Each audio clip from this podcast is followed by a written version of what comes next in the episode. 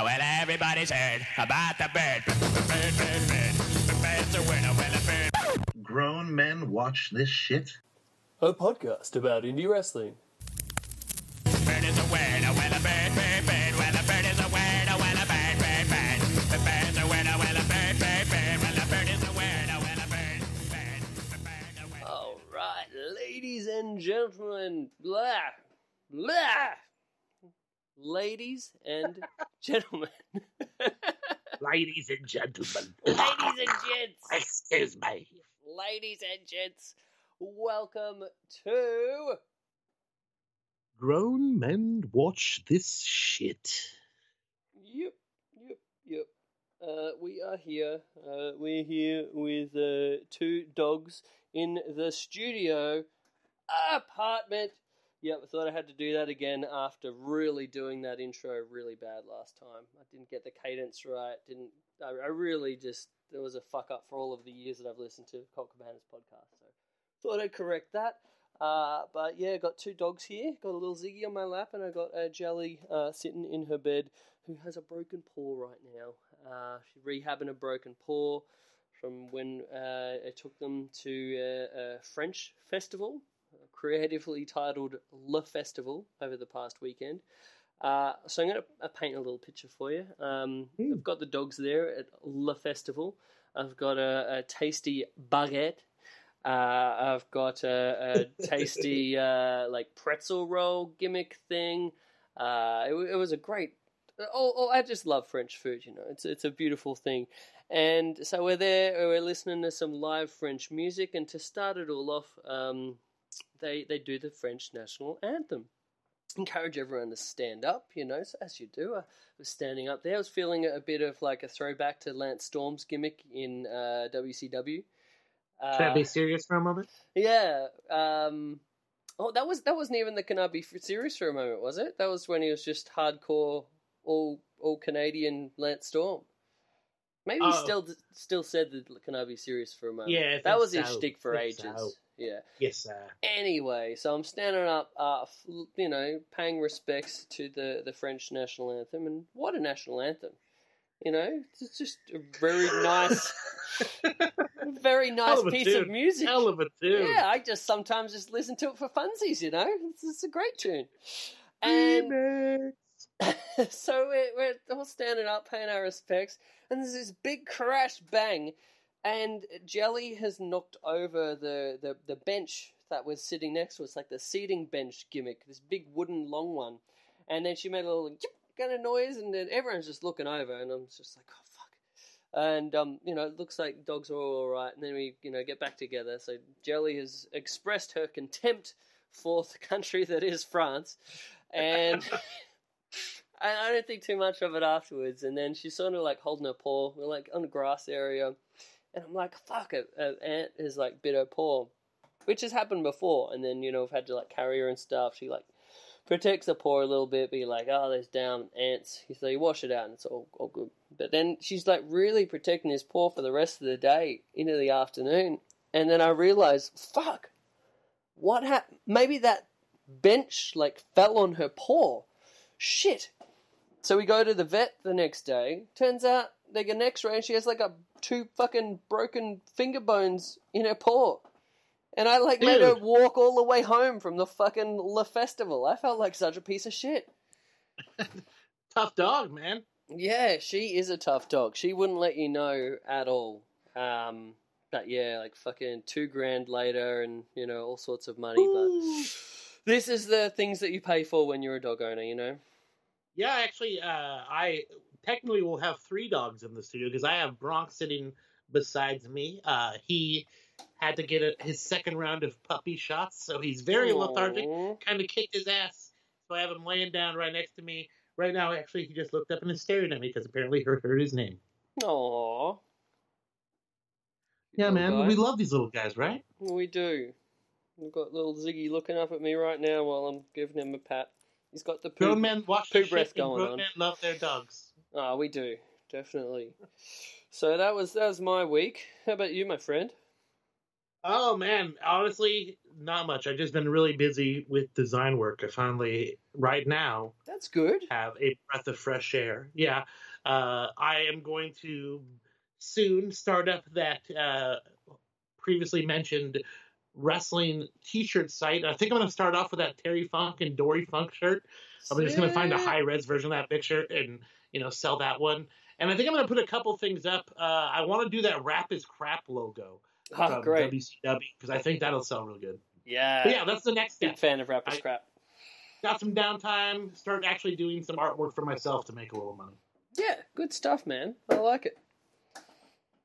So we have had quite a bit of uh, news in this uh, this past week, uh, but before we get into the current news, I wanted to go into some old news. Oh, news. old news. Uh, so my old news kick was started by uh, the other day on Twitter. I saw a GIF of one of the fucking best things I've ever seen. Uh, that uh, Lacey Evans just like necro butcher potatoing Becky Lynch from Raw. Did you see this? Oh, beauty. it gave me. Honestly, Oh, I enjoyed the shit out of it. I just, I had. A, I, I think there's a possibility. It's not strong, but a slight possibility that they were in so close that the plan was for her to lay it in. I don't know about that much, uh, but it was pretty open. Like, how could she fucking be super light when they're focusing directly on it? You know what I mean? Well, you didn't even notice it to start with, like in the first one, but then on the replay when they did the, the you know back to Raw after commercial slow motion replay, that's when you were like, "Whoa, that was fucking awesome!" Yeah, she let her up. She let her up good. But like, I just got so much joy out of this, and I was like, "That's fucking incredible!" I think the first person I saw retweeted it, like you know, did a, a you know big up, Barry and Lacey. big no no it was like a big ups to necro butcher like in honor of necro kind of how great is this but then when i read look you know clicked into it i saw all of this fucking negativity and i'm like what the fuck is this? People are like actually burying lacey and, and saying she's a bad worker and blah blah blah blah blah. And that, at that moment i i was like man fuck fuck the wrestling internet. Fuck these people. Like fuck everything about this. I see someone get punched in the face for real, I think it's great. Respect to the worker, respect to the worker who had the balls to actually punch someone, respect to the person who had the balls to take that punch. This is great. But like these Yeah. fucking piece of shit like fans that are like, oh, look how fucking terrible she like fuck off. wrestling fans speaking for wrestlers once again. Uh, similar sentiments came up with the big chair shot uh, between Yes. Shawn Spears and Cody Rhodes. Like, I don't need to see fucking unprotected chair shots, but if wrestlers want to do it, I. I mean, more power to them. Like, if you don't want to see that shit, you don't have to watch, or you can choose a different company. But I saw wrestlers out there like, "Hey, fans, shut the fuck up. It's our bodies. We'll do what the fuck we want." And I even said, as much as I don't need to see it, it- again, it's your guys' body. It's your bump card. You guys can choose to do how you feel. If Mm. somebody wants to get decked in the jaw on Raw, uh, let them.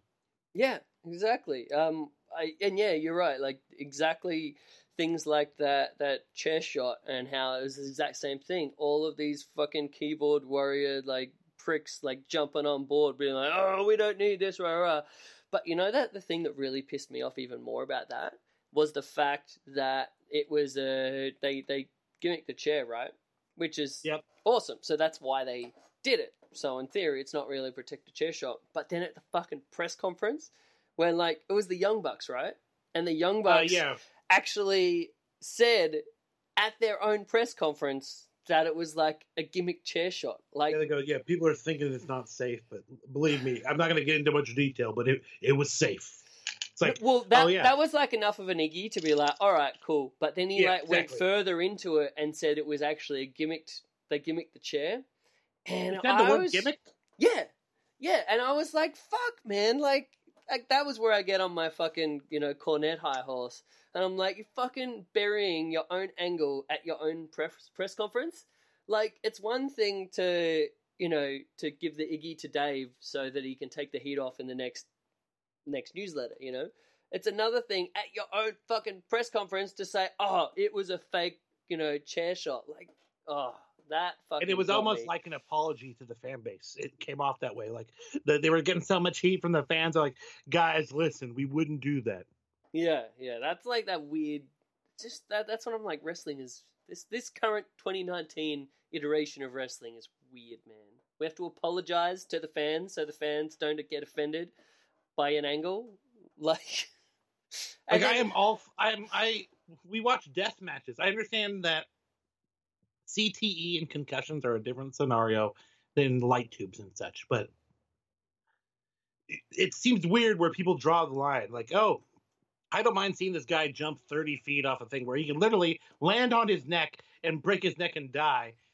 I, that's fine, but if he gets a chair shot to the head, I'm gonna fucking stand on my soapbox and rail against this company. Oh, the hypocrisy of a fuck of the chair shot thing in general. Like, there's a difference between taking an unprotected, like Balls Mahoney style chair shot that just like literally will, you know, fucking delete a whole bunch of brain cells, versus taking like a, a chair shot where you get you know like one hand up kind of thing and uh, Yeah. take a bump from it. Like, there's a, a difference between that and like to me, like from years in an actual wrestling ring it's so much fucking worse in terms of like potential for concussions. Uh, rather than taking a, a chair shot to the head where you get a hand up, it's so much worse taking like certain bumps, like certain high back bumps, like Mm-hmm. Uh, like the Alabama Slam is like one of the fucking worst moves you can take because it's like such a fast snapback and you, it's really hard to be able to to break your fall with the momentum that is coming down on the the back of your head. Um, like so that is like a move to me where uh, Alabama Slam bump is so much worse than a chair shot to the head, and people don't Yeah, think about that. Yeah, and like other moves like that. Like I, I got like a real bad concussion from when I took like a, a code red. Like, and that's such a simple move, but like the way you're throwing yourself backwards and the potential for the back of your head to slam against the mat and you're not like bumping properly because you're trying to make the move look good. Like, again, that probably more dangerous than most chair shots. Like, it's just like so weird and hypocritical where like wrestling fans are like, oh, just chair shots are the stigma because I'm like I'm all for anything that like prevents CTE because I like that's pretty close to my heart. And obviously, like I stopped wrestling because of fucking concussions. But Yeah.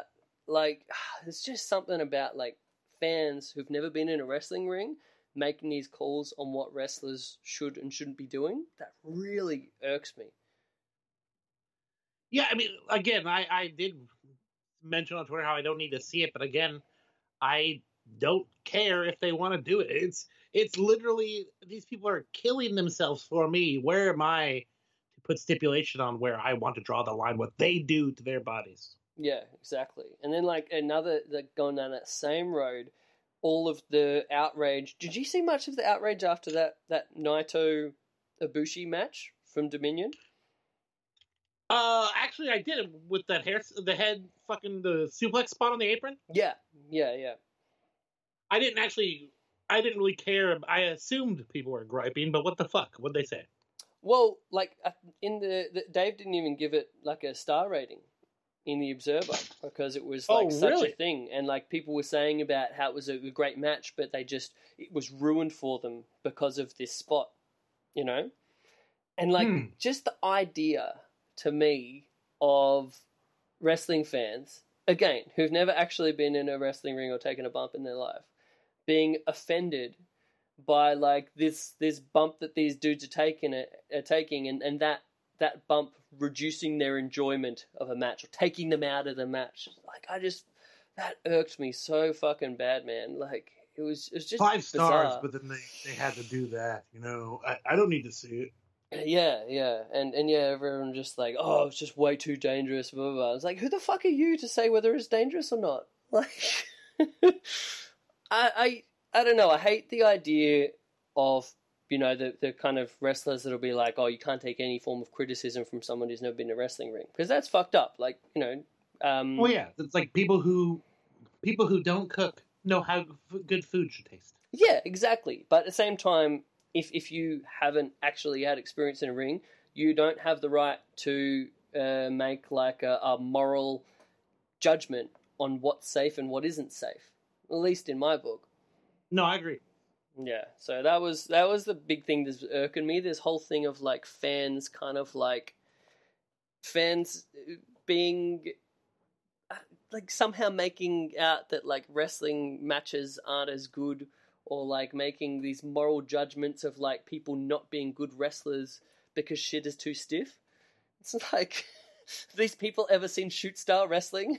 like I don't think these people have watched much UWFI or Battle Arts or anything. Jeez. I love my fighting predetermined, not when people really get hurt. yeah, and it's weird that I think that's almost like a thing that's like a a, a modern American wrestling thing because it's definitely not that way in Japan.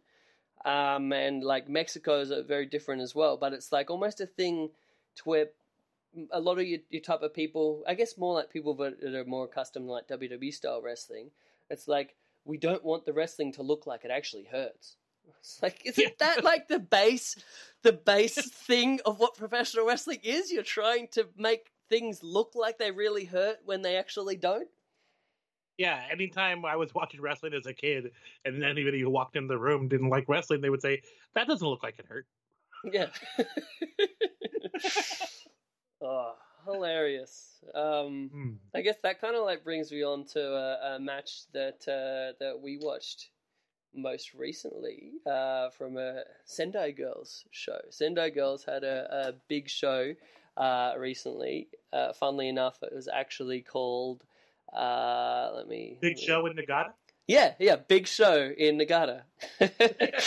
so this this took place last month um, on the the eighth um, from uh, Niigata, and it was such a great show. I watched this show from start to finish. I don't normally do that. I'm normally more like cherry pick when it comes to my Joshi wrestling, but I was like, I'm just going to watch this whole card. Uh, did did what did what did you watch from this show, sir? I watched the whole show as well. I didn't.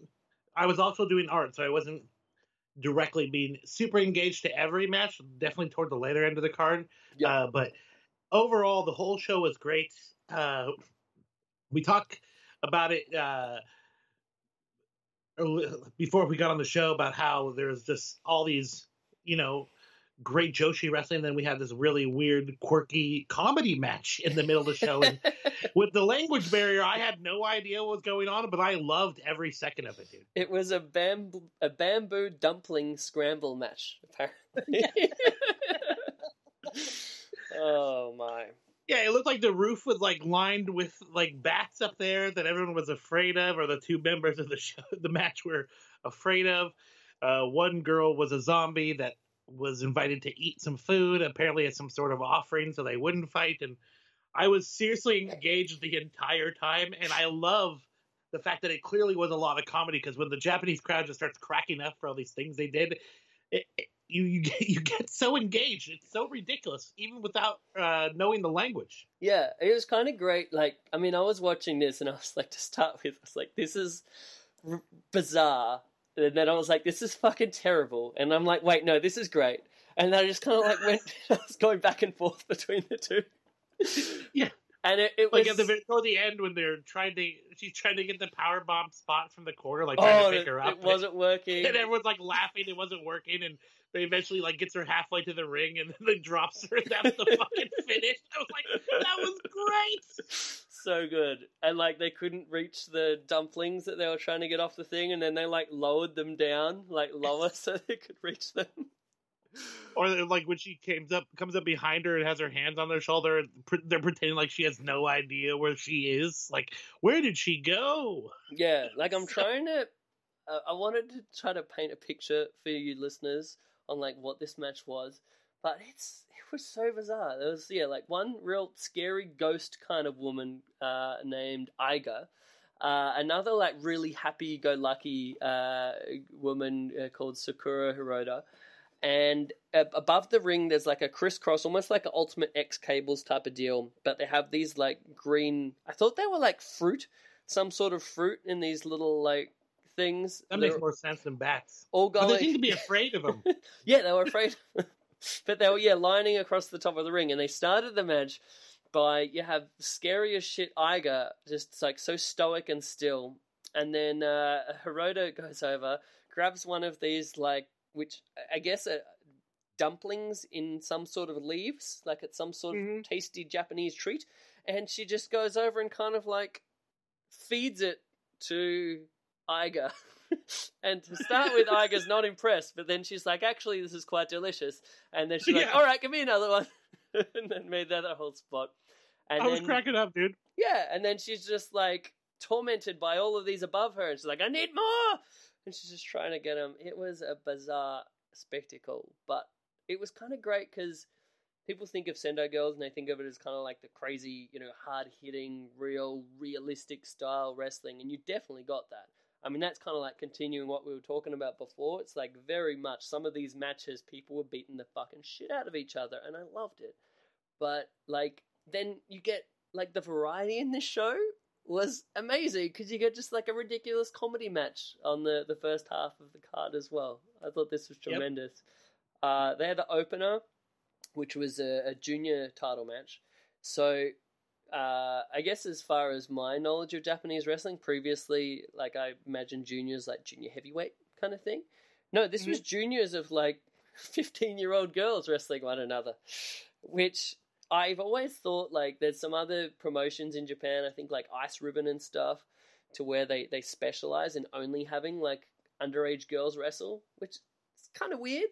Like as like, a Western ex- like kind of thing. I'm like that's don't know if I'm all about that. Hey.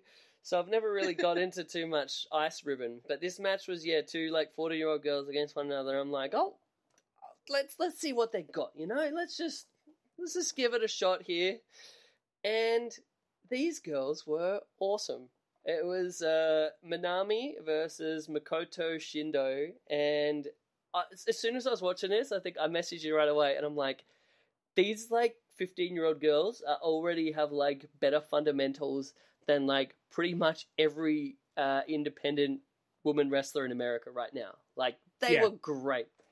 Technically sound. Uh, their look reminded me of like uh, early uh, All Japan women, where they were Yeah. just like really stripped out, like not stripped down, but their the gear was just like essentially bathing suits uh, and not anything super flashy. Whereas like you know, as you go on, you add more accoutrement to your gear. Very So, much yeah, it like, looked like sort of old school amateur wrestling outfits type of thing.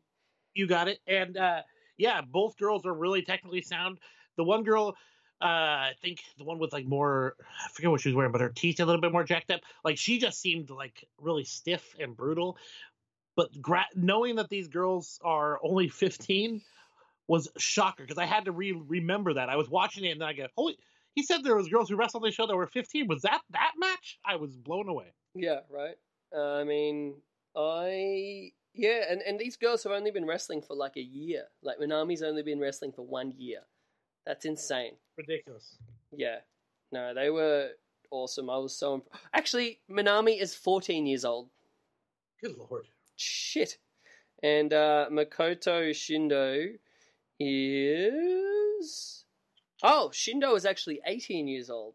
So there we go. Split the difference, but she's got less than a year experience in the ring. So, man, I I just was like, how this is just like a testament to how good the training is with Sendai girls, um, and how good you know. I'm assuming most of it comes from Meiko Satomura, uh, but damn, they have some awesome wrestlers coming up, and uh, that was kind of comes into a current thing. We saw, of all people, uh, someone from WWE go over and train with Sendai girls this week. Yeah, it was announced that Sasha Banks is over there. I was shocked, honestly. Like I saw this But the on thing um, that- the thing that you Satomura's mentioned- Instagram. the thing that you mentioned, like WWE is probably not too fond of her going and get the, the polish somewhere else. Yeah, the fact that like how how much of a diss on the WWE developmental, which is meant to be you know best in the world, and they invest millions of dollars into it and shit, have all these fancy rings and you know some of the greatest trainers of all time, uh, you know like Johnny Saint, uh, training there, and yet th- that's so fundamentally flawed because of their perception and, and limited perception of what professional wrestling can be. That you have one of the top women wrestlers, Sasha Banks uh, decides she has to go over to Japan to Sendai Girls to actually, you know, get better. Yeah, all, I can think about is what is she going to do over there? Just go over there and get ragdolled for these girls? Like, she's not going to get any more effective strike. Like, I I hate to say it, I'm not the biggest fan of Sasha. I like her character.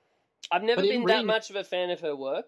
Um, Yeah, her in ring, it- it just comes off as her playing wrestler. Like, yeah, and she ends up being too sloppy because she's trying to work outside of her skill range. Well, that's where I think this is fantastic because all of the things that I'm not a fan of Sasha Banks for are the things that I love Sendai Girls for.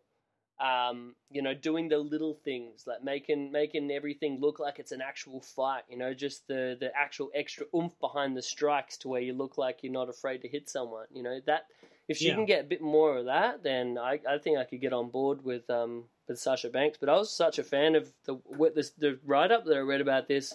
She went over there completely on her own dollar. She flew herself to Japan. She like just went to a show after like working it out on Google Maps where this show was uh, of, of Sendai Girls. And then she looked up where the dojo was and, and got in touch with Meiko Satomura and came out and, and actually trained with him for a day. And apparently Satomura said she went she did real good. That's awesome. This is so good. um, I was I was like, wow, like literally someone who I don't care for getting a polish in a company that I'm become such a huge fan of. Yeah, it's pretty interesting. Almost like, did she do it as well? Like she gives no fucks at all at the moment to to get heat with the office. Like she's just going to do what she wants until she could finally get out of this contract, kind of thing. Hey, well, I wouldn't be surprised this day and age what people are doing, even being employed with WWE, making the decision to leave or finding a way out of their contract wouldn't be a shocker. Let's hope she eventually gets out of it if that's what she wants and's not going to be, you know, on the shelf from injury for like the next five years that they're going to make her stay under contract. I don't know. Yeah. Anyway, it'll be interesting to see how that goes into the future. But back to this show, uh, the next next match, I was not very much a fan of. this was a six woman tag uh, with Hikaru Shida, who I'm actually a big fan of, um, Heian uh, Mei Suruga versus Alex Lee, who I have actually known in person um, previously, uh, Heidi Katrina and Ka- Kahoru. Uh, I did not like this match at all. What did you think? Um, it was one of the ones where I was still doing a lot of drawing, but every time I looked up, it just seemed to be them doing a lot of shit that didn't seem to make any sense and didn't to be strung together very well at all. Like someone just get some shit in for a while and tag another person in. I, I, yeah, it wasn't the greatest. It probably was the worst Sendai Girls match I've seen since I started watching this. Because we generally watch just the good shit, right? Yes, indeed. but I mean, that kind of says to me, like, no matter what promotion you're watching, and and people obvi- like all the time point out the worst of a promotion. Like, oh, this promotion sucks because they're just focusing on. And that. if you like just st- girls stiff shotting the shit out of each other, it's still fun to watch. But if Yeah. you're trying to watch like a good, enjoyable wrestling match, you know, it leaves something to be desired. But I mean, e- even the best promotions in the world, in any promotion, they're not going to be having fire every single match. Like whether you're talking about AEW, there were some real duds on that last show, or like, Like we we're talking, or sorry, it's not to no, no, give a nod to our interview later, as we were talking about with RJ, like not every match in the show can be high pace. Some things have to, you know, be a little lower pace or something to bring the people down. yeah. And like from from knowing a little bit about wrestling, you've got to have somewhere on the card where you put your your mates who are really good people, but maybe not necessarily the best wrestlers. Good call. so yeah, ev like any every show's got to have some filler, and this match was the filler. I hope I don't offend anyone by saying that. Um, yeah, I used to actually know Alex Lee. She's an Australian um, who went over. Do you remember Lance Storm's World of Hurt reality TV show? I never watched it, but I heard about it. Yeah, so she trained with Lance Storm, and then he had like a reality show, which was fucking incredible, honestly. People need to actually go back and rewatch this because it was hilarious and it was great. That's where um, uh, the the French Stallion uh, came from, who was in WWE for a while in developmentals, kind of one of the only like current French wrestlers doing much. But uh, Tom La Ruffa. Uh, but yeah, Alex Lee was on the show, and the highlight of the whole series was they were doing um like flip bump training, which is like one of the most basic things you can possibly do when you're learning your bumps in professional wrestling. You know, you you'll do a, a back bump, uh, you'll do like a three quarter bump bump, you'll do a, a face bump, and then you do a flip bump. It's very simple. It's kind of like you know uh, in gymnastics, the first thing you learn is like a tumble. So you're Sure. you're just going forward and doing a bump when you when you do the flip. And Alex Lee did this and somehow managed to be so uncoordinated that she spiked herself on her head from a flip Oh fuck! yeah, and like everyone is just half concerned, half like laughing, and then they gave her shit through the whole rest of the show for it. Of like, oh man, it was it was amazing to watch. But yeah, then she came back to Australia, and that's where I, I knew her a little bit from. We were on similar shows together, um, and yeah, she was. I guess the big thing was like, how did she train with Lance Storm and be this bad kind of thing? Um, and yeah, then next thing we know, she's oh, there was actually one show that I was on where I did like a real comedy gimmick kind of match uh, with a, a good friend of mine, uh, Matt Matt Allen, and we we did it. It was like a, a the a gig kind of show. Um, there was like there was Regurgitator, which is a big band over here. They were in it uh, in the, the headline spot, and then we had like a wrestling show supporting that. So it was basically like one of those shows, kind of like for casual fans and stuff. So we did this comedy match that was like uh, basically all of the things of Fortitude Valley, where this this kind of like the the shithole club club area of Brisbane. And so it was like uh, what was it? It was like Chinese food, uh, kebabs, and sex toys street fight. was the match, and and to to Matt Allen's credit, he actually legitimately got the match sponsored by um, Naughty but Nice, which is one of the sex shops in the valley. So they like gave Smart. us all of these like sex toys to use as gimmicks and in, in the for spots in the match. And yeah, this this is probably some would say the greatest match I ever had. And the whole crowd fucking loved it. We just had so many ridiculous spots. We had like his valet as like a blow up doll. So we like came out and he had like the blow up doll and she had like an outfit on and he was like getting her to give him a kiss before the match and shit. And then yeah, I gave her a pile driver to he was just You shook up by that. Yeah. And yeah, we did the other spots. Like I, I hit him with a kebab and it like exploded everywhere and he he put on like a strap on um, and, and went to like jump off of the top rope on me and then I moved out of the way and then he just like landed with the strap on like in the middle of the ring. Awesome. Yeah, a lot of ridiculous shit, but it, it was fun for what it was. But then I got like so much heat from everyone thought it was great, except Alex Lee just fucking buried it, and she was like got real dirty, and I was like, I thought you were you were my friend, and then you're just like burying this match, you jerk. Um, What she said?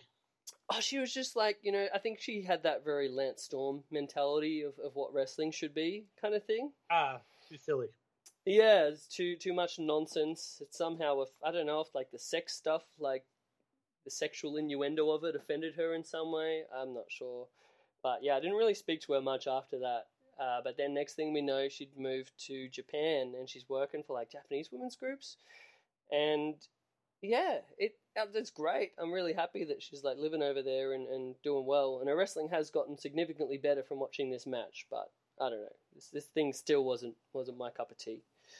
Uh, but anyway, on to our next match. This is where shit got good. I was really excited for this match, and I think you were as well when we were looking at this card, right? Oh, uh, Meiko and versus uh, or Meiko and her partner versus Aja and her partner. Yeah, yeah. Meiko Satomura and Mika Iwata against Aja Kong and Yuu. Damn, I love this match.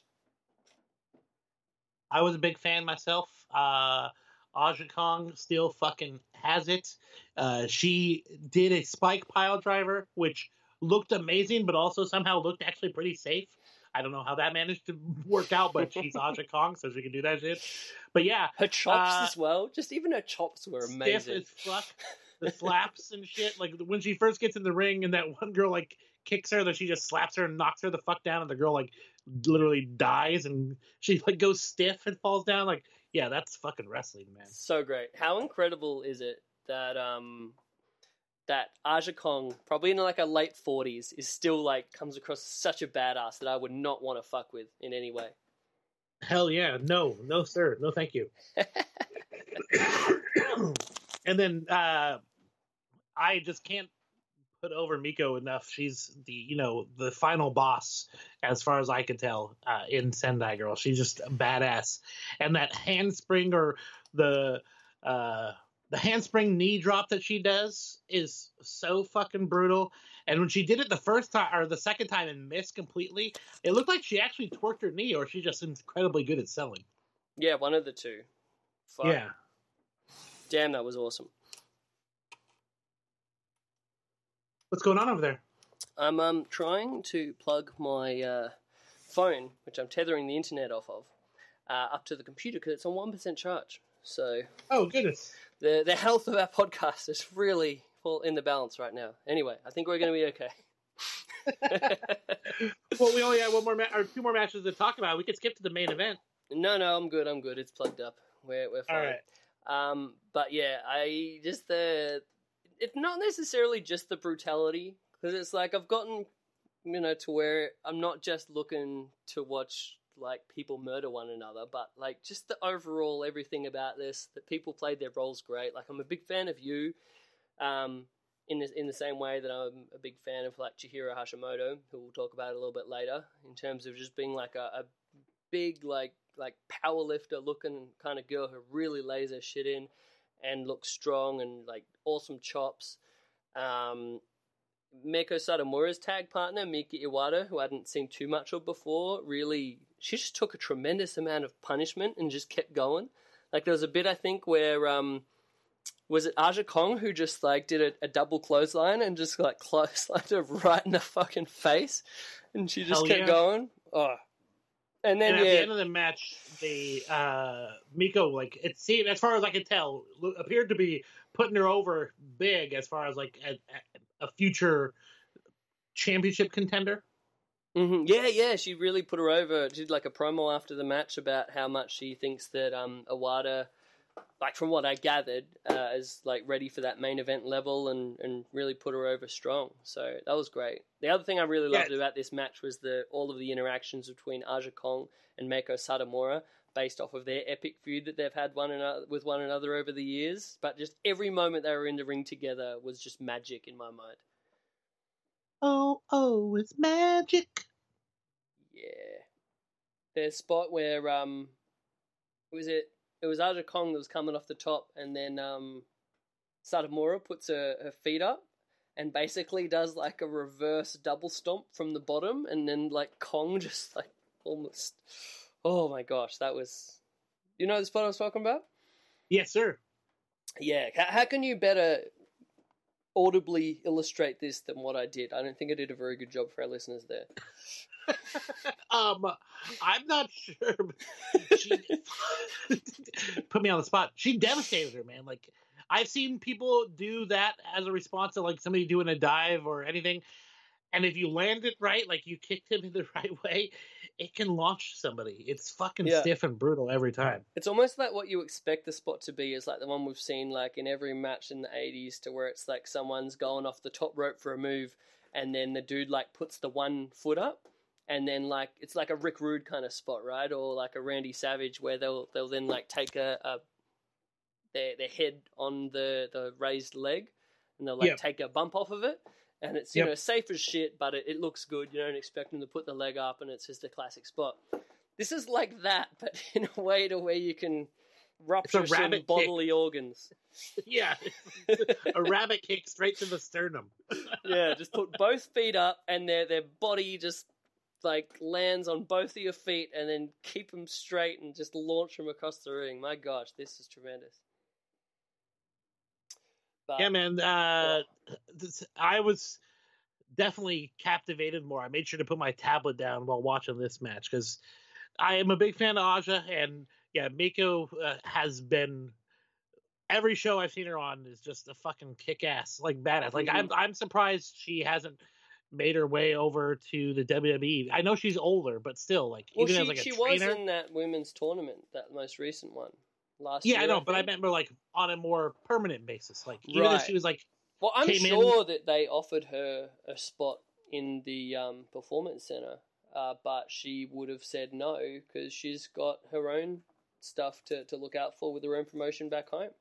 Like Yeah, it, it, it'd be no no doubt to me that she's the type of woman that they'd want to lock up, uh, like they did with um, Sarah Stock, Sarah. Dark Angel, Yeah. Or uh, from from CMLL, or uh, other Sarah um, from Del Rey. Shakara. Yeah, yeah, Sarah Del Rey. Isn't it just amazing that like two of the greatest women's wrestlers in modern history, in uh, Dark Angel and Sarah Del Rey, uh, work for that company, but we haven't seen either of them wrestle. Like, that's insanity. yeah, ridiculous. But uh, to uh, not digress too much, uh, let's get on to the, the semi main here.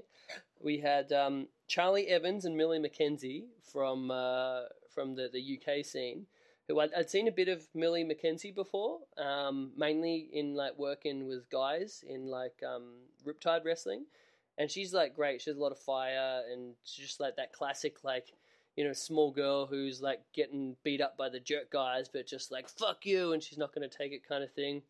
And everyone gets behind little Millie McKenzie. Um, but we saw a very different side of her on this show um, because they were working against uh, one of the top um, tag teams in all of Joshi wrestling in uh, Dash Chisako and Hiroyo Matsumoto. And I had I guess I had low expectations for this match because most of the Joshi matches where I've seen like the Joshi girls working with like the Gaijin kind of girls, like it, it's just impossible to expect that that standard of like Joshi wrestling out of the Gaijin girls. But Hmm. holy shit, I felt bad for like underestimating this match because I really enjoyed it. I was a big fan myself. I like uh, Charlie quite a bit. I've seen her before on another show we watched. Um, I'm not sure what it was, but I'm a big fan of her. Like she's like a fire plug. Uh, she's little, but she like when the smaller girls like Alexa Bliss or Sasha Strike, they don't look like they're following through. I Mhm. didn't get that that feeling with Charlie. Um, I was so impressed. yeah, the story itself seemed like that even the the champions were not taking them, those ladies too seriously Yep. and were just beating the tar out of both of them for the majority of the match. Yeah, and even like in the, the sort of hype video before the match, like you got the impression that they weren't taking these girls all that serious. But the story of the match, I guess, was um, uh, Millie and Charlie like really showing that they're they're not to be fucked with. And yeah, it they're was, tough. They it was a great story. Like the just the exchange. I mean, to start with, I was just wowed by this like tough presentation of Millie McKenzie. Like just watching her in those intergender matches and expecting you know little little Millie, and then you get this like badass Millie that's just throwing fucking bombs and not taking shit. Like those uh, strike exchanges where there was like, um, you know, like those sort of no sell responses, and then the people follow up with them. Um, and a lot of the time, you'll see gaijin wrestlers kind of get a bit, um, a bit weirded out by that in their response, like that that sort of no sell, and then like that, oh, are you gonna go? Am I gonna go? kind of thing. But in like most Japanese matches, it's just like a you get that, but then it's just who's gonna be able to Auto-fire. strike first, yeah.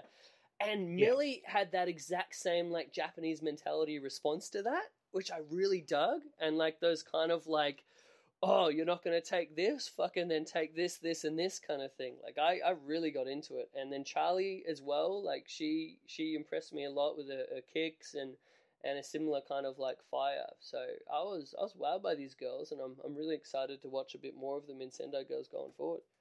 Yeah, especially you know since they did walk out the champions. Uh, I I was really impressed. Huh? Bit of an upset, I would say. Oh, indeed. I think that was why they were putting the story that way because like clearly the next story back is like we're not going to underestimate him next time. Mm. But I, I you were talking about Millie. I really the fire up moments like when she's getting her ass kicked and just like screams and the Yeah. look on her face like she has that I guess they call fighting spirit directly in the face or you could see it. like the way she was even just like little things like laying in those like repeated back clubs on those like fire ups. It was like, whoa, this is a moment right here. Yeah, and she's not like a big girl. Like she's she's skinny, but definitely ta- taller than him. And she's like using literally every ounce of her weight when she's laying into him. Yeah, so great. And and again, like Dash Chisako and um, Hiroyo Matsumoto, like I know how good they are, but they're the kind of like team where they're that good to where you're still wowed by just how good they actually are. Some of the cool double teams are like when they would just you know take advantage of the two girls. It was fun to. It, Joshi wrestling is awesome because of how fucking realistic it is. And at points you're like, Jesus Christ, ladies, you don't need to kill yourself, but it's it's so fucking fun to watch, dude. You don't need to, but I'll appreciate it when you do. yes, exactly. and uh, I, I, always love um, Dash Chisako's um, frog splash. I reckon that's one of my favorite frog splashes going today. Just like full on like D'Lo Brown style. Hell yeah. Yeah, Art Barr would be proud of that shit. Loved it. And then we get into the main event, the match that had some um, build up based off of the previous Sendai girls that we've watched. We watched their, their previous match. Uh, where uh, Sareee got close but didn't get the big win, and then we saw um, we saw Chihiro Hashimoto's uh, title defense against Jordan Grace. We saw Sareee's awesome, awesome match against Meiko Satomura that we talked about Oh, on the shit. show. And then now we get here. This is uh, Sareee's uh, finally gotten gotten back an, another shot, another opportunity at the title after she's also won the the title over at Diana uh, from none other than Aja fucking Kong. Man, I've been trying to track that show down just so I can watch that match, but it doesn't appear like it's anywhere on the internet. It's bugging the shit out of me. I need to see that match in my life. I do. Yeah, but so we finally get the rematch of, of Sareee and uh, Chihiro Hashimoto, and dang, this did not disappoint. Hey, Honestly, I liked the first one so much. I didn't even think this could uh, even compare. Dude, I was fucking wrong. I think it topped this it. was hundred percent. The one sequence where uh Sareee was doing either drop kicks or double stomps for I'd say at least a good two minutes, like double stomp, double stomp, double stomp, and then knocked her outside with a big drop kick through the ropes, then jumped off the fucking apron to double stomp again, like just nailing the shit out of Hashimoto. I fucking love that sequence. so good, man. I, I reckon Sareee is like the top women's wrestler in the world right now. Hey, like for a long time, I've thought that was Meiko Satomura, but like I think that the torch has been passed at this stage. I was so sad. To, did you see that picture of fucking uh, Triple H posing with Sareee? Hell yeah, that's awesome. it, it's awesome, but it made me so fucking sad. It like broke my heart. They're gonna take away our Sareee? No. and she uh, honestly doesn't come off like she's playing actor. Like No. she's not playing wrestler. Like when she gets punched in the face and turns around, like the look on her face is like, "Bitch, you did not just punch me in the face." you know what I mean? yes, hundred percent. Oh, just the little things. Like it feels like you you are watching an actual struggle, an actual fight, and and. Last time I remember with the Jordan Grace um, match with uh, with Hashimoto, I, I in my mind I built it up as like this awesome. This is like the female version of like like Gary Albright versus Scott fucking Steiner, and I, I think I had too much built it up in my mind, kind of thing. Uh, but now watching this other Hashimoto match, I'm like, no, I think I was pretty spot on in um, in Hashimoto being current day female Gary Albright. She's the one that I think I maybe it's because of the language barrier, but I would I'm shocked that Triple H is not interested in her because she is a fucking badass, like a powerhouse. hmm Uh, everything looks crisp as fuck, and You can see like the actual proper like amateur wrestling background, like that legitimate background as well, with a lot of the stuff she does too. and the cardio. The chick does not blow up. Mm-hmm. So good, and and she's got like a, a fire and like a, a charisma with the crowd as well, to where it's like you have the actual amazing wrestling, but she she connects as well, which I really like. And like, there's a reason why she's been the ace of um of Sendai Girls for like the last year. Like, she's awesome. Um, everyone should go out of their way as well to see the the match uh, way back. I think it was maybe last year between um, Chihiro Hashimoto and Meiko Satomura. That that thing was awesome as well. But yeah, but this match just like so much fire and hate, and it was it was title versus title as well. It was um, the Diana World title that, that Sareee brought into the match against the title of Chihiro Hashimoto of uh, the Sendai Girls, and oh, just everything about this. Once it got into that gear, and like the slaps and the Courtney was actually watching the second half of this match with me, and there was so multiple moments where she was just like, "Ooh," kind of Like that you know? one sequence where they both did Germans and uh Sareee couldn't get the second one, uh and then the huge like almost like an avalanche style fucking German by How great uh, of a visual Hashimoto- was it when um, Sareee hit the, the bridging German on fucking Hashimoto? fucking awesome. Oh, The fact that she actually can pull that off, I, I mean, everyone knows wrestling's a work, but it still didn't look like it was too much uh, help from hey, Hashimoto. a proper bridging German suplex like that, I can tell you 100% from a little bit of uh, wrestling experience that more than most moves, uh, a proper bridging German suplex is pretty much all on the person who is giving it. And or if anything, all the person that's taking it is doing is giving a little bit of a jump, but it's all on the, the form. yeah, you can't and- sandbag. Well, yeah, it, but it's all on like the form and like the, the quality of the bridge and the strength of the bridge of the person who's delivering it. So it's that's I'm just putting over Sareee for in as always being fantastic. I don't think we everyone uh, anyone's gonna doubt our love for Sareee. Yeah, yeah, man. And then what? How about those those fucking Uranagis making Hase proud over here. Oh, here? over the head. oh, and where she's just dropping her like on the one? neck. Oh, Yeah, on the she literally landed on her head on that last one. I was like, ooh, that uh, fucking gnarly, dude. Yeah, Courtney had the same reaction. Oh, I, I'm sitting here watching it alone. Like, I want to turn to somebody and like go, do, do you see that? She dropped her on her fucking head. man, it'll be tough for anyone to top this in terms of like, like to me, this is like my, my women's match of the year kind of thing right now. I, I mean, I, probably it's toss up between that and the Sareee Meiko Satomura match, but holy shit, more people need to be watching Sendai Girls. Yeah, I, honestly, my I'd have to agree with you, not even necessarily just because those are so amazing. I, just the amount of women's wrestling I get to watch is very slim. So easily with Sendai Girls, when I'm watching mostly WWE, it's no contention. Like they're fucking the best. Yeah, hundred percent.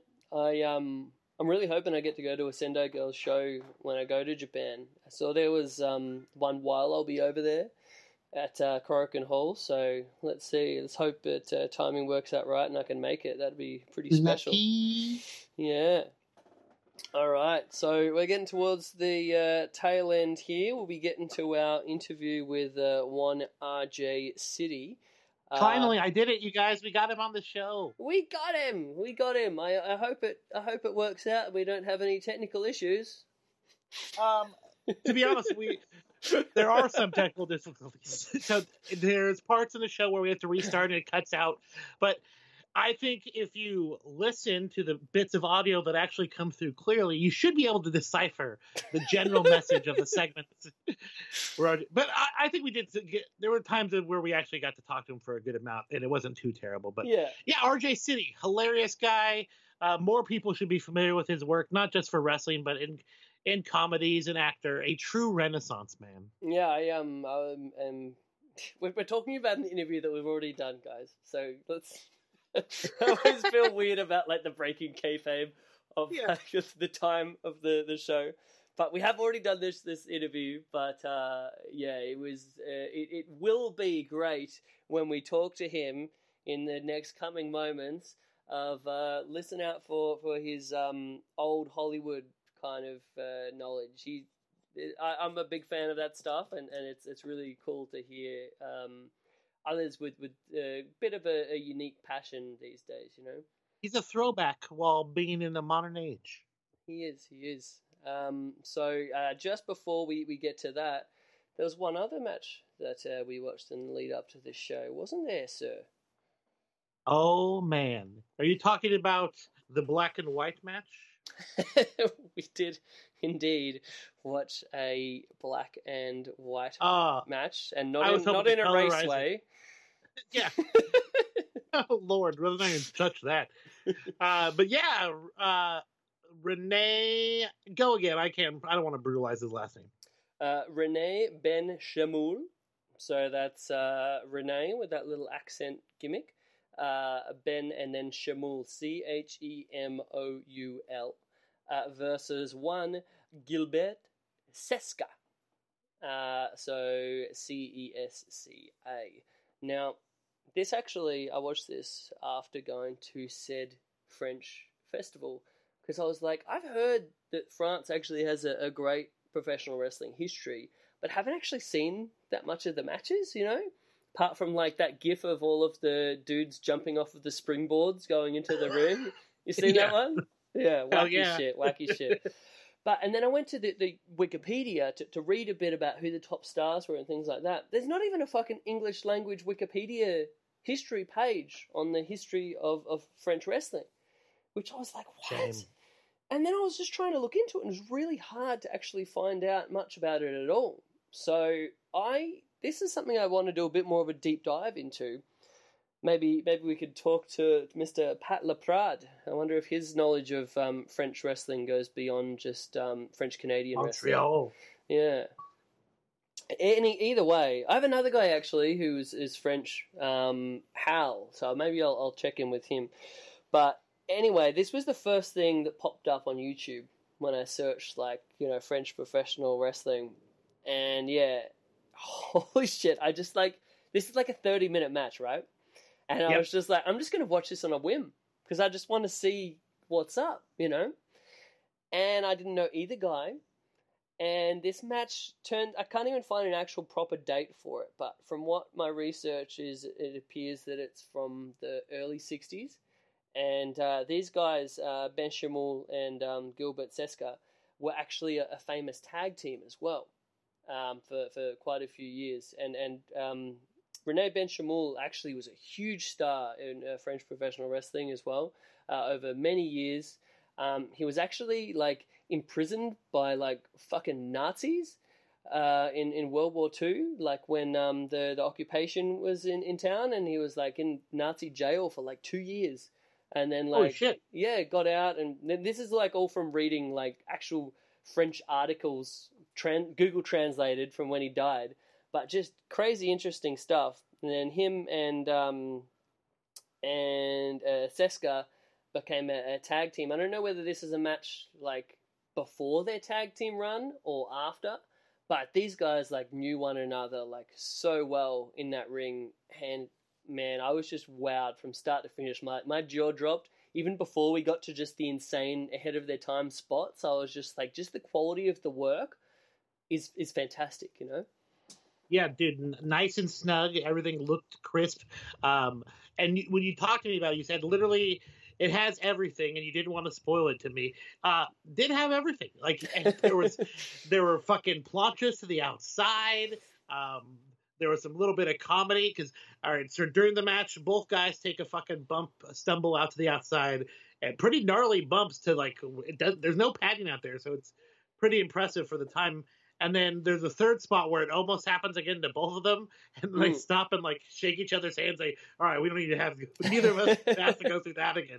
I Yeah. popped so hard on that part, dude. And like the bit where, because uh, Chemoul takes the first big bump to the outside, and it was a real Yeah. nasty looking hard floor bump, and then they just worked the shit out of that. Like in the next while, like Cesca just worked the shit out of his back, and and like they really like told her like just a great job of working a body part. Like It, was like uh, high spot, rest hold, high spot, rest hold, high spot, rest hold.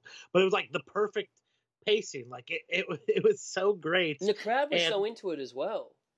Yeah, doing simple things. Uh, like like I said, uh, the leg scissors, man. Like Oh, the so where many. he's trying to get loose. Yeah. would- every time he tried to, re- uh, I don't know tried which to one wiggle is out. Yeah, every fu- fucking way at, he could possibly get out. Couldn't actually find a way. And when he finally does, the people popped, dude. They popped off an escape from a leg scissors. because they worked the shit out of it. Like Yes, there's, there's a difference amazing. between like you see it as such a common spot in matches, almost like um like you have the guy in the in the head scissors. You try to get out once, you try to get out twice, and then you roll them over, do the headstand, pop out, and you're out the third time. Yeah. these guys worked that for like I want to say a good like five minutes. Like, At least.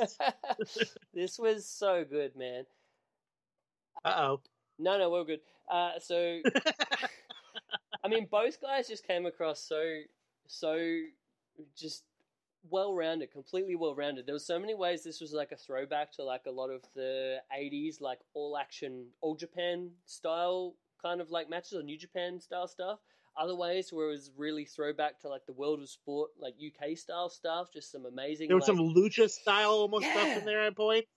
yeah, And like- I, I was really impressed with uh at one point the one guy had uh him in a hammer lock uh from behind of course and then he did he reached the opponent reached behind grabbed his head did this like this where he lifted him up and then went back underneath his legs and then got him like they kind of rolled around in a somersault and then he was sitting on his face almost like in a teabag stance. It like so insane and impressive. Like I can't believe they're doing this back Yeah. then. And people like, oh, slow down, kid. And some of these like the, the the head scissors takeover spots as well. Like I saw some so many like innovative head scissors. Like because you remember like the classic like '80s babyface head scissors where you like jump up, do a little wave to the crowd, and then do like the the head scissors takeover. You Yeah. don't see that e- even anymore. Like that's a great spot. Dude. The more dudes should bring back. But I saw with The so many. Oh man, The snapmares toward the end, when they was getting toward the end of the match, where he just literally snapped the guy and he took a hard back bump. It wasn't something where the guy slowly transitioned the guy to his butt. He literally snapped his neck, so he took a hard back bump. yeah. Man. Someone needs to bring that back. It's probably pretty dangerous. That's probably why they don't do that that way. But it looks fucking cool as hell. Yeah, They- these guys are just both so good, and I've um afterwards I was just so wowed by Chemoul that um yeah I, I like researched into him um and and his his nickname that I came that I got from um Google Translate was Hmm. the Tiger of the Fight. Now Nice. I, I think it more accurately from like the the French stuff that I was reading probably more translates to like the uh, professional wrestling tiger or tiger of professional wrestling, but the tiger of the fight is so much more badass. yeah, I fucking love it. And what I really appreciated about the match was when the momentum shifted, it like like you genuinely felt like, all right, like this guy now has this match in control. Like I didn't know who was a babyface or a heel at really, and during the whole match, like when the one guy got control, I was like, hell yeah, I'm into this shit now. And like I was easily like captivated by both guys' offense. It, Yeah, isn't it's that amazing? match to that old, so and I was captivated by a match from the fucking sixties. Like And I people, sit, I have Oh. no attention span at all, dude. I watched this entire thing. yeah, they, they gave you enough to where like you were just there was no moments where you're just bored. Like the whole time, I was just like watching it and being like, "What the fuck's going to come next?" And then, like, Yeah. in addition to all these crazy head scissors takeovers and innovative crazy shit, we just get like a million Hurricane Ranas. Yeah, what the hell? Uh, let's say Frankensteiner. yeah, yeah. I'm I'm sorry, Frankensteiner all John the way. Steiner might find out and come kick our ass. Yeah, yeah, of course. Um, and then the the finishing sequence with this like just ridiculously complicated series of like roll ups and like a roll up of a roll up and like the sunset and reversing the sunset and then finally catches him. I think there was like a, a up and over and then he does something and then finally gets him.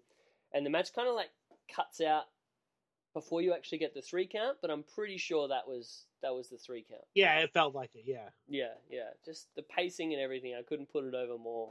Guys, check Yeah, out. we'll- we need to retweet it again because Yeah. I I put it over last night and nobody seemed to watch it. So I'm like, I guess everyone's already seen this.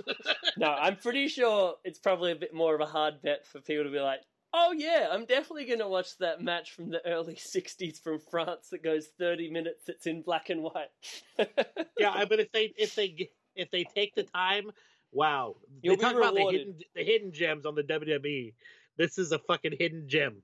Yeah, I, I watched some of their tag team stuff afterwards as well of um Cesca and Chemoul working together, and damn, there's there's some amazing stuff there as well. Like there's a, a match where they're working these two um Peruvian dudes, and it was just like uh such a throwback.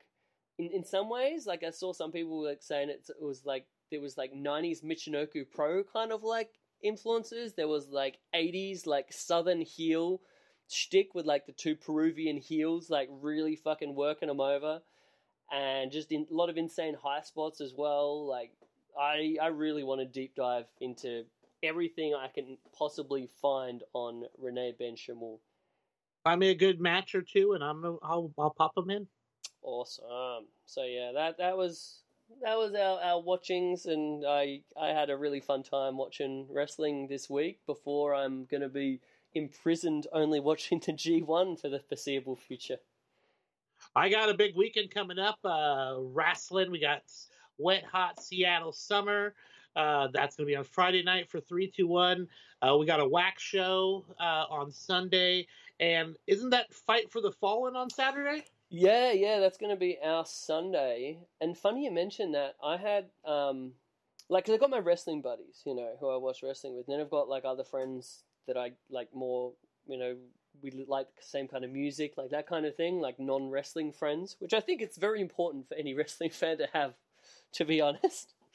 Um, but, like, so these dudes, uh, my buddies Faz and John, um, they haven't watched current wrestling in, like, forever, right? Um, I think they watched it like way back, like the Attitude Era kind of thing, but then just completely fell out of it. Don't really know anything about professional wrestling. Sometimes we'll talk a little bit about it, but they don't really care. But then they texted me and they said, "Oh, we're watching AEW right now," and I'm like, "What?" and I'm like, "That's that's like a testament to like really like you know we hear about AEW um, like getting back old lost fans." Like this actually happened. Like I had Yeah. friends that don't even watch wrestling ask me what's going on with this AEW, and they're going to come over and we're going to watch the the fight for the fallen together. That's fucking impressive. Yeah, so I I'm, I'm enjoying their product. I, I thought there was some some hits and some misses on the last show, the Fyter Fest one.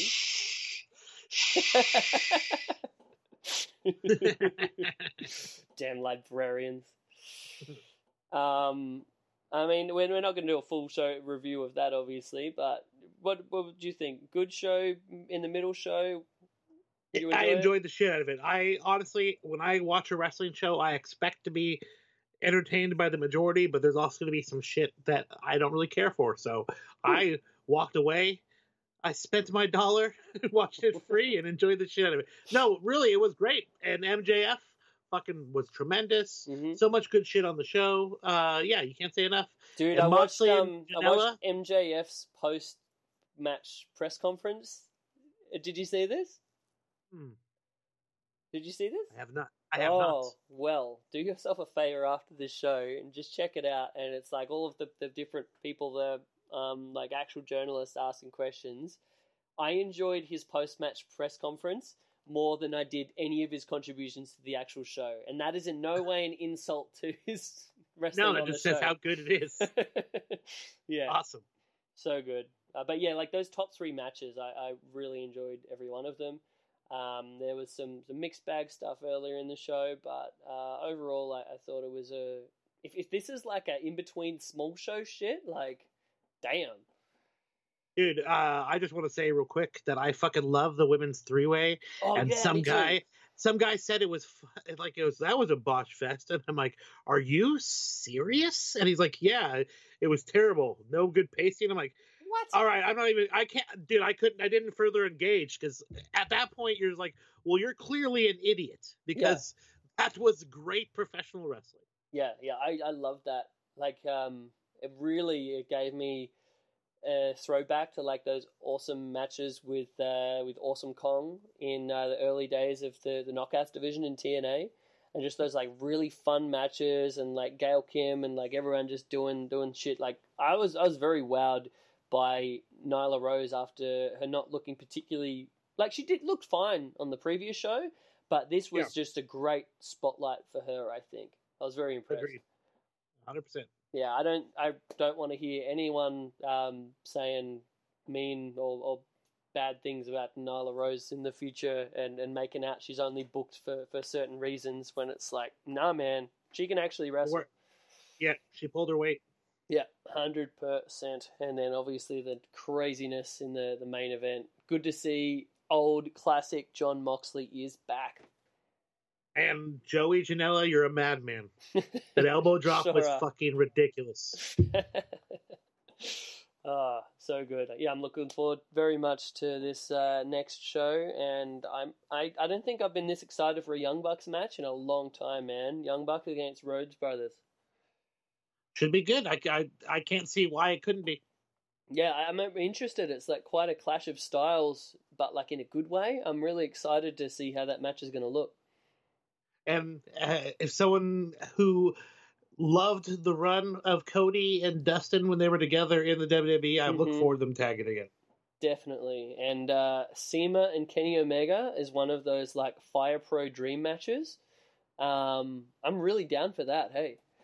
How fast is that match going to be, dude? I think it's going to be like creative because both of those guys, like when when they're doing their thing, they're two very creative wrestlers. So I'm, Oh, I'm 100%. yeah, I'm looking forward to seeing what they can do. Anyway, this show has gotten a bit long in the tooth, so let's uh, throw to our interview again, listeners. Proceed at your own caution. It finally happened. We got RJ. We got him on. Yay. uh, I get. Let's just jump right in. Let, let's not do any preamble. Let's capture all of the magic. All right. This is the We'll try- classic. Go ahead, RJ. Oh, I was gonna say this is like the classic start to every podcast where I go, "Go- "Are we on?" And you're like, "Yeah, we started." Yeah. That's a very classic thing. We typically do an intro, so let's do some semblance of an intro. Chris, go ahead.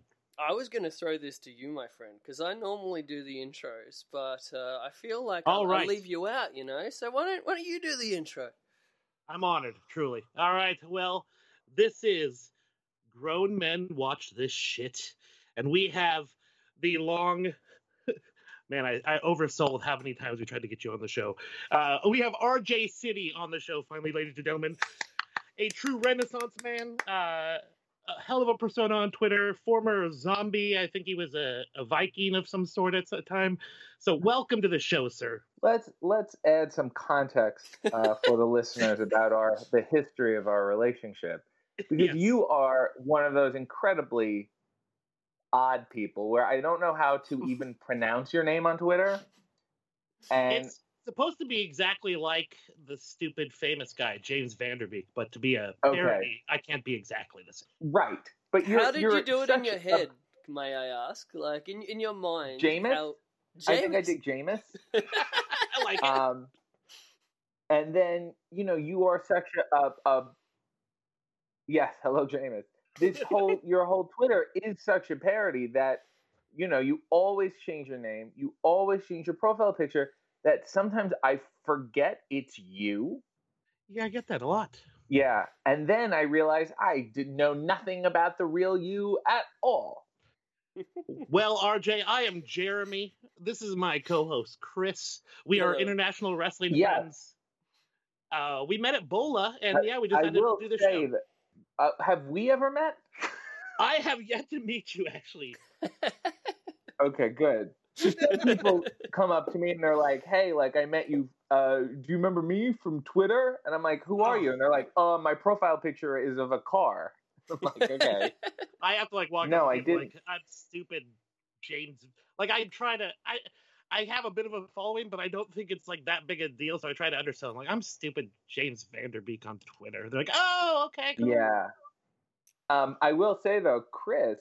Uh, now that we're talking on Skype and he called me, he's got a hell of a headshot as his profile picture. Oh, beautiful man. Thank it's you. very like a Chris Cornell, Eddie Vedder type, but he's he's younger and he's looking off into that future. Oh, thank you, thank you. what were you pondering at the time, Chris? I actually uh, got that photo done as part of my um my design course that I did like Hello? ages back. Hello. Hello, I think we lost Chris. Oh, oh, there he is.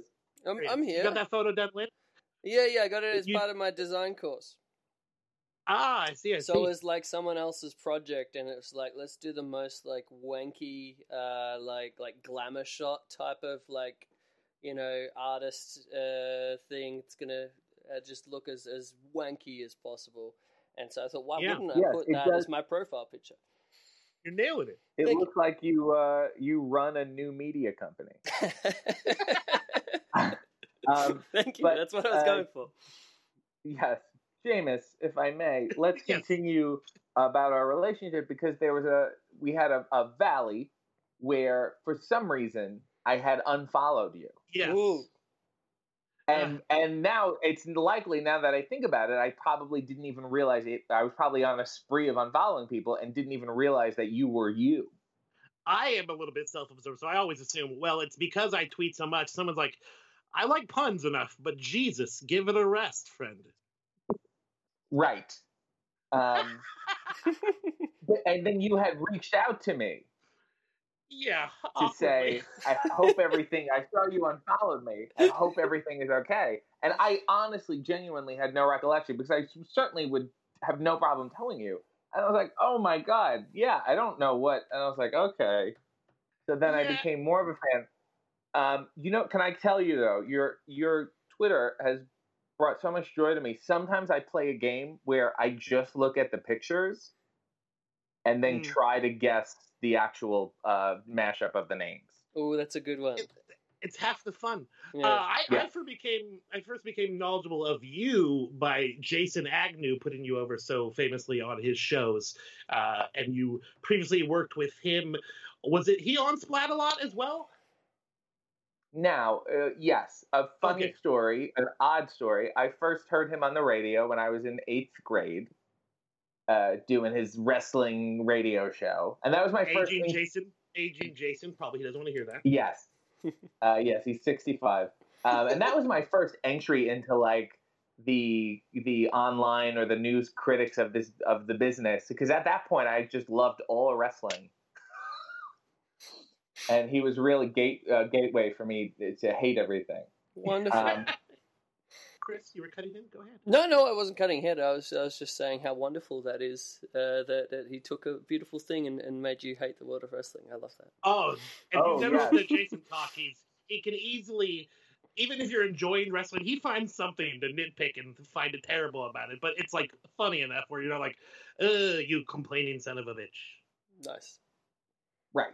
Um, and then, so years later, uh, out of university, I stumble onto this show called Splatalot. And if you are not familiar, it was um, it was actually Chris. It was on ABC, uh, the Australian Broadcasting Corporation. Oh wow, that's a Um, big deal so over here. The other ABC. It is a big deal over there. So I feel like, yeah, I hope my credibility has at least risen with you. That's why uh, I watched Sesame Street Yeah. as a child. Yes, so we it's it was basically like a wipeout for kids, and all the defenders of the castle had had gimmicks. So I I was a Viking, and I would shoot things at kids and insult them. Uh, Dream gig. yeah, Dream gig. certainly something that I was looking back on it uniquely suited for. Um, just in terms of like fast general insult. Nice. Well, yeah, Um, I, I I felt the need to reach out to you when that unfollowing occurred because I, I look, I admire you. You're you're hilarious. You're tw- I actually know more of you from Twitter than your wrestling. Actually, I'll be completely honest. And you just hilarious. Every all the content you put out, I'm blowing hella smoke up your ass. All the content you put out is pretty much highly retweeted shit. You're fucking hysterical. The promo video is seriously one of the funniest things I've ever seen. I showed all my non wrestling fans. They're like, "Yeah, that's pretty much how they do it, huh?" I'm like, "Yeah, yeah, identical." Yeah, uh, that came from me. Oh, you are you referring to my series of motivational videos? Yes, sir. Yeah, that came from me uh, really truly hating Gary V. I You- am not familiar. Okay, you you are you just don't realize it. He's the ultimate like aggressive motivational bro guy. Okay. Um, he's like Tony. He's the the current version of Tony Robbins. Um, so a lot of wrestlers blindly reach. I'm I'm very bothered by blind positivity because because you're blind. It's we- it's meaningless. It's nothing. It's positivity in the face of nothing. It's just it's ignorant. It's just not evil. You know. I fall into Um, that trap every once in a while. Yeah, and I have, and I've gone, you know, oh, all these people are doing this. Like, let's buy the secret, or let's listen to this guy and have them pick me up. And then I buy all their shit, and then I realize, like, this is fucking terrible. This is nothing. You're telling me nothing at all. a lot Um, of words to say nothing. lo- yes, literally a lot of, of, you know, fast, intense words. So, and that's literally what I did in my wrestling video. So I decided to do the wrestling version of that, the classic, the now classic kind of that Instagram square video where there's text on top, um, which is such a disgusting looking video, but it was enjoyable to do. And, you know, these things, I don't think about writing them, they build up. Um, it, the hate bubbles inside me, and then it comes out in a video. Fantastic. The next one will be, but there's some bubbling happening. Insight into the process. So, uh, man, uh, I honestly am kind of So, stumped where to go um, now. You, you, So what do you? So what else do you talk about? If I'm not on the show, what, what are you guys talking about? uh, Let's talk about assorted things about- nonsense, dumbness, yeah, really. one of the, one of our big concepts on the show, or one of our big segments, is actually, and one of the main reasons we want to have you on the show is David Arquette watch. We we, we love David Arquette. We Every frequently- episode. every episode we try to at least touch base on his career in some sort. Sometimes So we we have to shoehorn some shit in, but uh, for the most part, it's it's a great time. yes, indeed. So let's talk about. Let's not make it all about David, but how that relationship flourish. Oh my God, he's rejected our our, our question. Um, oddly enough, from Twitter, uh, he had a friend, uh, I guess a, a writing friend of his who was a fan of mine, and David was looking to get back into wrestling. I guess to tempt the devil again, and then you know this guy said, "David, you have to follow this guy." So he followed me, and then you know I don't know if you know this, but you know, David's father was an actor, his grandfather was an actor, his great grandparents. So I tweet about a lot of old Hollywood shit on my Yes. Twitter in general. And no one gets the references because, you know, most of the people who should get them are dead. Um, but then David did. So he would, you know, respond to my tweets constantly. And I found it a little, a little annoying. I, he wasn't adding anything to the conversation. He wasn't moving it forward, and I felt like he was siphoning the popularity of my tweets, which is like a little rude. You know, He's like, because he had the "Keep check mark, bro. and he was like, "Look at me," and whatever. Um, so then I decided to call him out, and I don't think he was prepared for it. We certainly did not discuss it beforehand. I He was not in feeling tune to the ways of wrestling. And then he responded with a video, and then I tweeted him back, and then his sister Rosanna got involved, and she had no idea what was going on. Um, so for a while, it was it was as stupid as it was. It was very real. That's amazing. So good. Yeah, I um just actually finally watched that um that that first match, the first match of the big comeback uh in uh, championship wrestling from Hollywood. And just the whole lead up to that, I remember it being great and like the the, the promo stuff obviously but then like the actual match was so much better than it had any right to be, really. I mean, that is probably a bit of an insult to David because I know how much work that he put into this, but it just came across so good. And yeah, man, like props to yourself for just the, the whole thing, really. Like, obviously making David uh, look fantastic, but David did his, his own bit as well. But I thought the whole thing just came off so great. I mean, were you just really happy with that overall? Um, first of all, ironically, that match uh, happened, I think, a uh, a year and five days ago. Oh, uh, as we approach the anniversary. Um, so it was really, really weird because he had, I guess, to get an edge, he decided right before a match to go train in Mexico. Um, and in Mexico, with these gruff, gruff luchadors, he um, fractured three of his ribs. I remember this. Um, so that the match I think is is very good. I think it's even better when you consider that he has a minimal training and b three fractured ribs going into the match.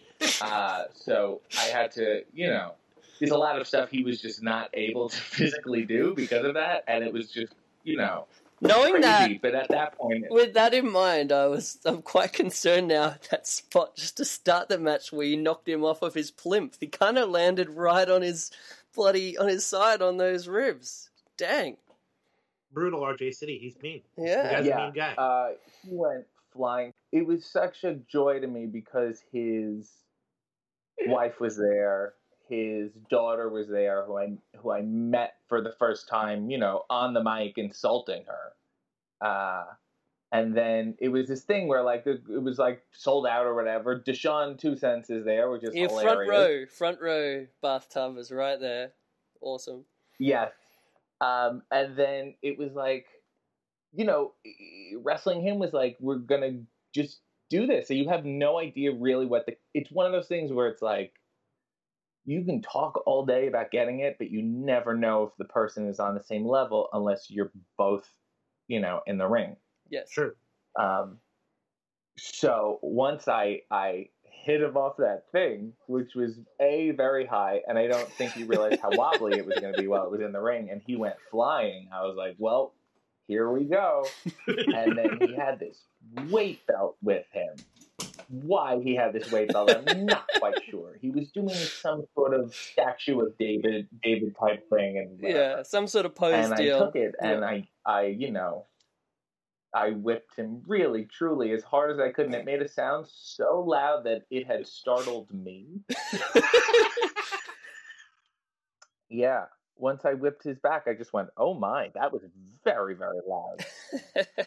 Yeah, and then um, at the very very end, he made a you know valiant effort, and at the very very end, I hit him with. Um, I'm surprised at how tough he continues to be.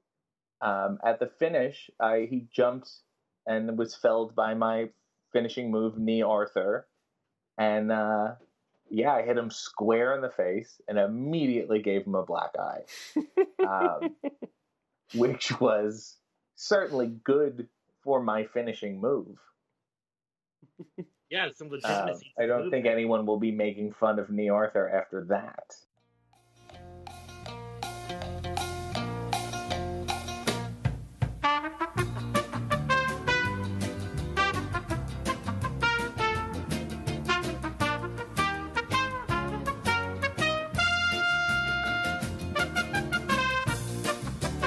And we're back. My gosh, we, we finally get RJ City on, and uh, we have technical difficulties. It's classic us. Apologies, But brother. we're here. We're better now. Yeah, Indeed. sounds better. Oh, oh, good. This is yeah. Well, the main reason I got you and wanted you on the show is because you have an affinity for comedy, of course, clearly. I love comedy, especially involved in wrestling when done right. Uh, I read of uh, a company that you got involved with, with that had like a zombie theme to it, with like a narrative that actually makes sense in a zombie wrestling theme. So, really, I want to know what are your feelings about comedy and wrestling when it's done right, and uh, even when it's done bad, and uh, how about the criticism it gets as well? Um, well, first of all, let me tell you how fucked up my life is. I don't know which zombie wrestling project you're referring to. That's tremendous. Multiple. um, I don't know if you gentlemen have heard of the the uh, hardcore B movie Monster Brawl. Of course I I have. did hear about that. I was talking about a different thing. Okay. But yes, that looked fun. That sounded fun as well. Yes, you you're thinking of zombie wrestling, where I was also uh, the my my version of Finn Balor's demon was Zombie Arthur, um, and I was Sounds like a back Photoshop from the I should've dead. Oh yeah, absolutely. Uh, I was a walking Photoshop of yours, uh, which was a hoot. Ah, And, in the house. Of course, i- only in that role I can be a straight. Yes, only in that role can I be a straight babyface. um, that was the moment I really can get sympathy from the crowd in in that getup. Anything else, I have great difficulty. What do you think about comedy and wrestling? I think okay, this is my theory: is that like wrestling is just really fucking stupid. Like, period. The It's whole thing statement. is dumb. yeah. Um, and so a lot of times, uh, when you look, when you're able to look at it from the outside, outside the bubble, like wrestling is comedy, period.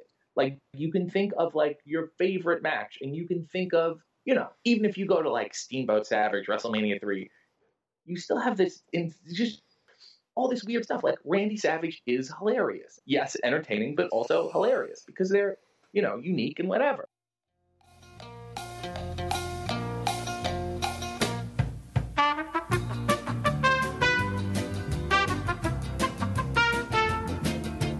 Should Do you actually get time to watch it for yourself at all? Uh, yeah, I do. I like to watch a lot of. I like weird things, and I love watching things I have not seen before. I try to dig up like weird, like fan cam house show stuff just to see what was going on, and it's interesting to me to watch like, oh, house show series between like Savage and Steamboat, for example, and you could see how they took the highlights of each of those matches to build their WrestleMania match and stuff like that.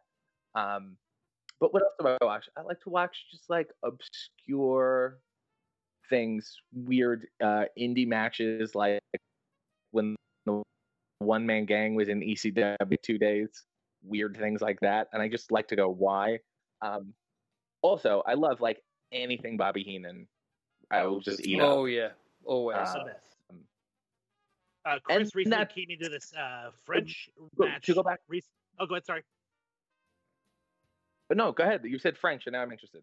Yeah, yeah. Uh, this match that we watched for the show actually between oh, who were the name of the guys? Renee. So it was What was it, Renee Renee Ben Chemoul, um, and uh, I'll have to get get the opponent, but pretty much anything that you can find that Renee Ben Chemoul uh, does is just incredible. The Tiger of the Fight was the Honestly, most direct they, they translation. worked I the simplest stuff to the. I I retweeted last night if you want to check it out, but it, the simplest stuff worked to the biggest extent. Like the leg scissor spots, Chris, were fucking Oh, ridiculous. yeah. Like A Oh, million I know that's Hurricane great Runners. Yeah, yeah, Hurricane Rana's back then, but yeah, it's This is like It's always the early '60s. It's it's the best. That that's the kind of stuff that just gets me going.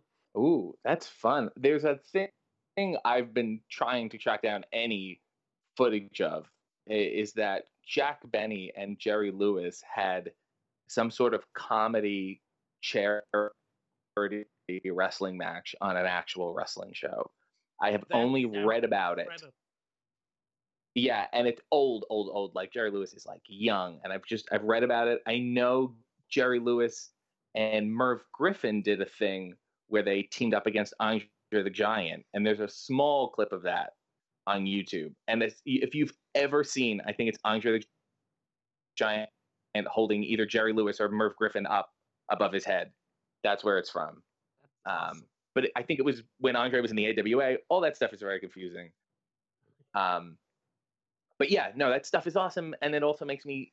My other question is like, if you research the history of the business, uh, um, I'm pretty sure kayfabe was broken like in the '60s. Oh, before that, like I'm reading Lou Dude, Thesz's right. book, and it's like the shit that went down in like the the 30s and 20s. Like that was when really the lid came off, and everyone thought it was going to go down the tubes. So anything since then, it's Right. all Right.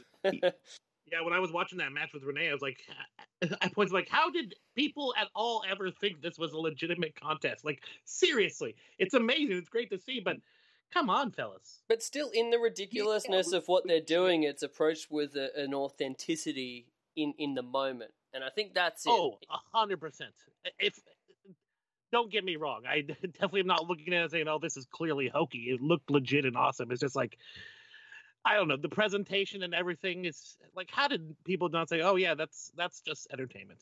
Well, I think they did, and I think being in the business, um, you get sucked into this notion of kayfabe, and I think for maybe the past fifty years, kayfabe has been working the boys more than it's been working the fans. Probably true. Um, I think people just want to have fun. People attend way stupider shows and plays and concerts and shit. So I think they're okay with this not being real. Having said that, obviously, if it's based in realism, if it feels live and logical, I, it's all the better. Similarly to the way Saturday Night Live used to feel really, truly live. Um, Mm. it's an exciting environment. That's a, an important thing to capture, no matter what you're doing when you're like a live performer. But um, yeah, I. Even, but I, I go back and I'm like, even as a kid, I knew. Like when I would play wrestle with my brother, I would hit him and not hurt him. Like I understood that concept, you know? Oh yeah, when you start play wrestling, you're like, oh, clearly I have to allow this person to pick me up in order to perform any Right. of these maneuvers. Like, what the hell are we doing here? Yes. So, you know, a rudimentary understanding of physics will tell you that wrestling is not real. So, you know, what you know, what are we doing with these ropes? The ropes were the giveaway. They're just tying us Had we not had to hit the ropes, oh, that that was the big mistake. Uh, I, I think you would appreciate if you haven't checked it out yet. Uh, local company three two one battle. They, it's awesome wrestling plus a lot of good fun. I see a lot of that type of show popping up around like lots of local areas. Like freelance kind of started out that way. It definitely got a lot more serious. But what do you think of like the almost uh, I don't know, it's like uh, avant-garde type show mixed with a wrestling show. Campy shtick wrestling, I guess. But then my other thing is wrestling is already campy shtick. So like just run It's just going to the full it. extent. Yeah, like it's really good. It's, this is totally fine. um, I've been on shows that are like half burlesque, half wrestling. I've been on shows that are half comedy, half wrestling, um, and it's totally fine. I think it's perfect. I mean, I feel like when I wrestle, what I do is so not re- wrestling that like anything is fair game. Um, so I enjoy exploring that and not doing the what people don't understand like when you're on the indies you you see it is that like when WWE does something like just money in the bank for example great idea amazing idea. They've made a lot of money off and great storylines off of and made people and whatever. The echo effect is that a million different indies now insist on doing a way shittier version of a money in the bank. Of course. yes. so there's got to be like, you know, five different promotions I wrestle for who all have their own money in the bank, whether it's like just a trophy or a brick or somebody just had a um a ladder match. I was a show I was on in Detroit that had a flux capacitor that everyone was trying to grab. We have a battle Um, medallion up here. so A battle medallion. Yes. Okay. So it's one of those things where I would just like to tell WWE, like, just so you know, guys, like your stuff is great, but I, I have to because of your stuff, I have to deal with versions of it that are a thousand times worse. Um, because you know promoters think, well, if this is on TV and WWE's doing well, I can I can do this, and then I will be doing well, and that's Yeah. not how it works. You should take the road less traveled. It's totally I was expecting fine. a million uh, Disneyland themed street fights this this weekend at all the the indie shows. Like, yeah, Disneyland theme fight, street fight. Everyone bring your Disney toys. It's yeah. Every, anytime something happens in pop culture, Yeah. even like the, the guys have to make that part of the show the next week. Bottle cap challenge. Oh, well, there uh, was- superhuman. I yes, um, Bird Box, that movie, uh, with Sandra Bullock. I heard I heard like five different matches, like a Bird Box match, and I'm just blindfolded or whatever. I'm like, what, what, what are we? yeah, I remember this the Bird Box Challenge invading wrestling. Uh, Yeah, I, I mean, I It's really so appreciate weird, and it's such a- meta and self-referential to, because honestly, it, a lot of wrestling fans like our title of our show, like we're just not really taking the piss out of wrestling itself. Just a lot of people try to think that we take it so seriously, but really we don't. It's something fun. It's escapism, and I, I, have a hard time Yeah, defending people who take it so damn seriously. yes, it's it's very weird. Those people always forget that we're all going to be dead soon. They're not aware of it. Um, but Holy shit! I didn't the- think about that. the- either. Yeah, so sorry to remind everyone. I- I just got struck with it too. Um, you know, know what I, I just said to a friend of mine yesterday, and now it's a thing I can't stop thinking about. One of the greatest mo- moments of my day is as I'm waking up. There's like in the morning. There's like a minute and a half where I forgot about my problems. Has this happened to you? Where you're like, Oh. there's just this small joy, and I'm eight years old again, and, and then all of a sudden I'm hit with it all at once. I I- go, oh yeah, I that's believe my that life. I forgot what I was. I believe that um that's like the basis of my alcoholism. So yeah, getcha. I just said I just said this, and I was like, well, now you can see how alcoholics drink to get to that place for like an hour or something. Yes. Um, I kind of oh feel my that way when But I back leave, to wrestling. I'm sorry. Let's put death Oh, on no. hold. We're a rambling show. That's the kind of avenues we go down. Yeah, we now Uh, explore Yes, mortality. but I had a point. I had a larger point I was making. All right. um, we're we're now in the advent. It's the season of indie shows trying to name their show something heat or summer related, which is hilarious because we're running out of fucking options. Um, Yeah, we got wet hot I Seattle suggested- summer up here. Wet hot Seattle Yes. summer this weekend. I always wanted to call the show, and I'm still pushing for it. And no indie has, has jumped on it. Call it "Some Like It Hot." Ooh, That's Yeah. great. I dig that. Yeah, I thought it was That's great. something. Um, or I, I thought I could make a "Throw Mama from the Train" reference and call it "The, the Night Was Humid." Oh, Um, Oh, what a good movie. But then, so this is my other thing here is that, and what we're talking about that is funny, but it comes from a genuine bewilderment at they're seeing. Yeah, honestly, like sometimes uh, when at the three two one battle, people just kind of are walking by and they they ram- randomly stroll in, and to see people who don't watch wrestling see this quirky, weird wrestling is probably my favorite part of going to those shows. Uh, and then also everyone just kind of treating it as improv. Everyone's kayfabing together. They're cheering the bad guys, or booing the bad guys, cheering the the good guys, and just playing along. It's fucking amazing. Yes, it's the same way like when you go to Pioneer Village. You know? Yes. I know, uh, listen, I know exactly what is going on here. I see that you're wearing New Balance shoes.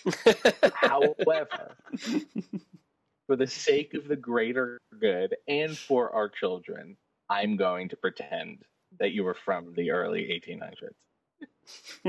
Um, the last everywhere. time I went, the last time I went, I, I talked to a woman there. You're allowed to wear your own glasses because it's you know prescription. You can't make somebody who needs glasses wear some horrible glasses from the 1800s. And you're allowed to wear your own shoes, but I think they have to be all like black on black. And then I got into an argument with a woman uh, because she was uh, using the butter churner. And I said, Well, what else do you churn? And she said, You just churn butter. And I was like, Well, then why do you need to call it a butter churner? You should just be able to call it a churner, and everyone should know what you're talking about. Um, and she didn't take it too well. oh dear. Yes, total semantic. Yeah, I I really love just insulted her profession. I reminds me of uh in uh the cable guy when you this there's no silverware but you have Pepsi. It's so great. Yes, that is a movie. While we're rambling, that is a movie, and it was directed by Ben Affleck. No, Uh Ben Stiller. I'm sorry, I'm an idiot. Yeah, Yes, Ben Stiller. So my um, who also did Mystery Men. And Oh, I love Mystery two- Men. those two movies seemed to be making fun of things that we hadn't even gotten to yet. Like Mystery Hell Men yes. made fun of the superhero movie long before we were regularly making a superhero movie. That's so true. Good point. Yeah, honestly, Yeah, I think Cable Guy. It's one of those ones where you're like, yes, but also in a way where I'm like, oh, I see how like 80% of people didn't like this. Yeah, it's so intense. Yeah, I don't fault pe- people who say they didn't like it. Another movie like that. Uh, have you checked out Death to Smoochy? oh yes, oh yeah. And, a- and another one.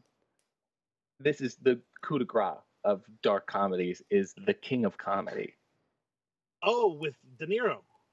Yes, with De Niro and Sandra Bernhard and Jerry Lewis. Yeah. Uh, have you ever seen that flick? Is, is he Speck or something? What's his name? Um, Something. uh, but yeah, he's Rupert obs- Pupkin. Oh, there you go. Yeah, he's obsessed with one other comedian and ends up kidnapping and becomes famous because. Have you seen that, Chris? No, I've not. I've not. Dude, so good. It's so strange and amazing Robert De Niro performance. Like people like don't think he can do comedy, but he has really a great comedic but intense, scary role there. Awesome. I'll definitely be watching that. like all good comedy though, it made you like really wait to be funny. It makes you earn the funny. And sometimes um like especially with comedy, you cannot be funny all, all the time because of the humor should be a deviation from the norm. So if you don't establish the norm, then like everything is just a total shit show. Um, so that's one of those movies that that like earned the like lulled you into forgetting that you it was a comedy and then hitting you with the funny stuff. All right, before we have any more interruptions due to technical difficulties, I think we should let Mr. RJ City have the rest of his evening. Is there anything you'd like to promote or plug, sir? And again, thank you so much for being on the show. You know, I'm u- usually in bed at eight thirty. It's I don't even know what to do now Oh, with these goodness. hours.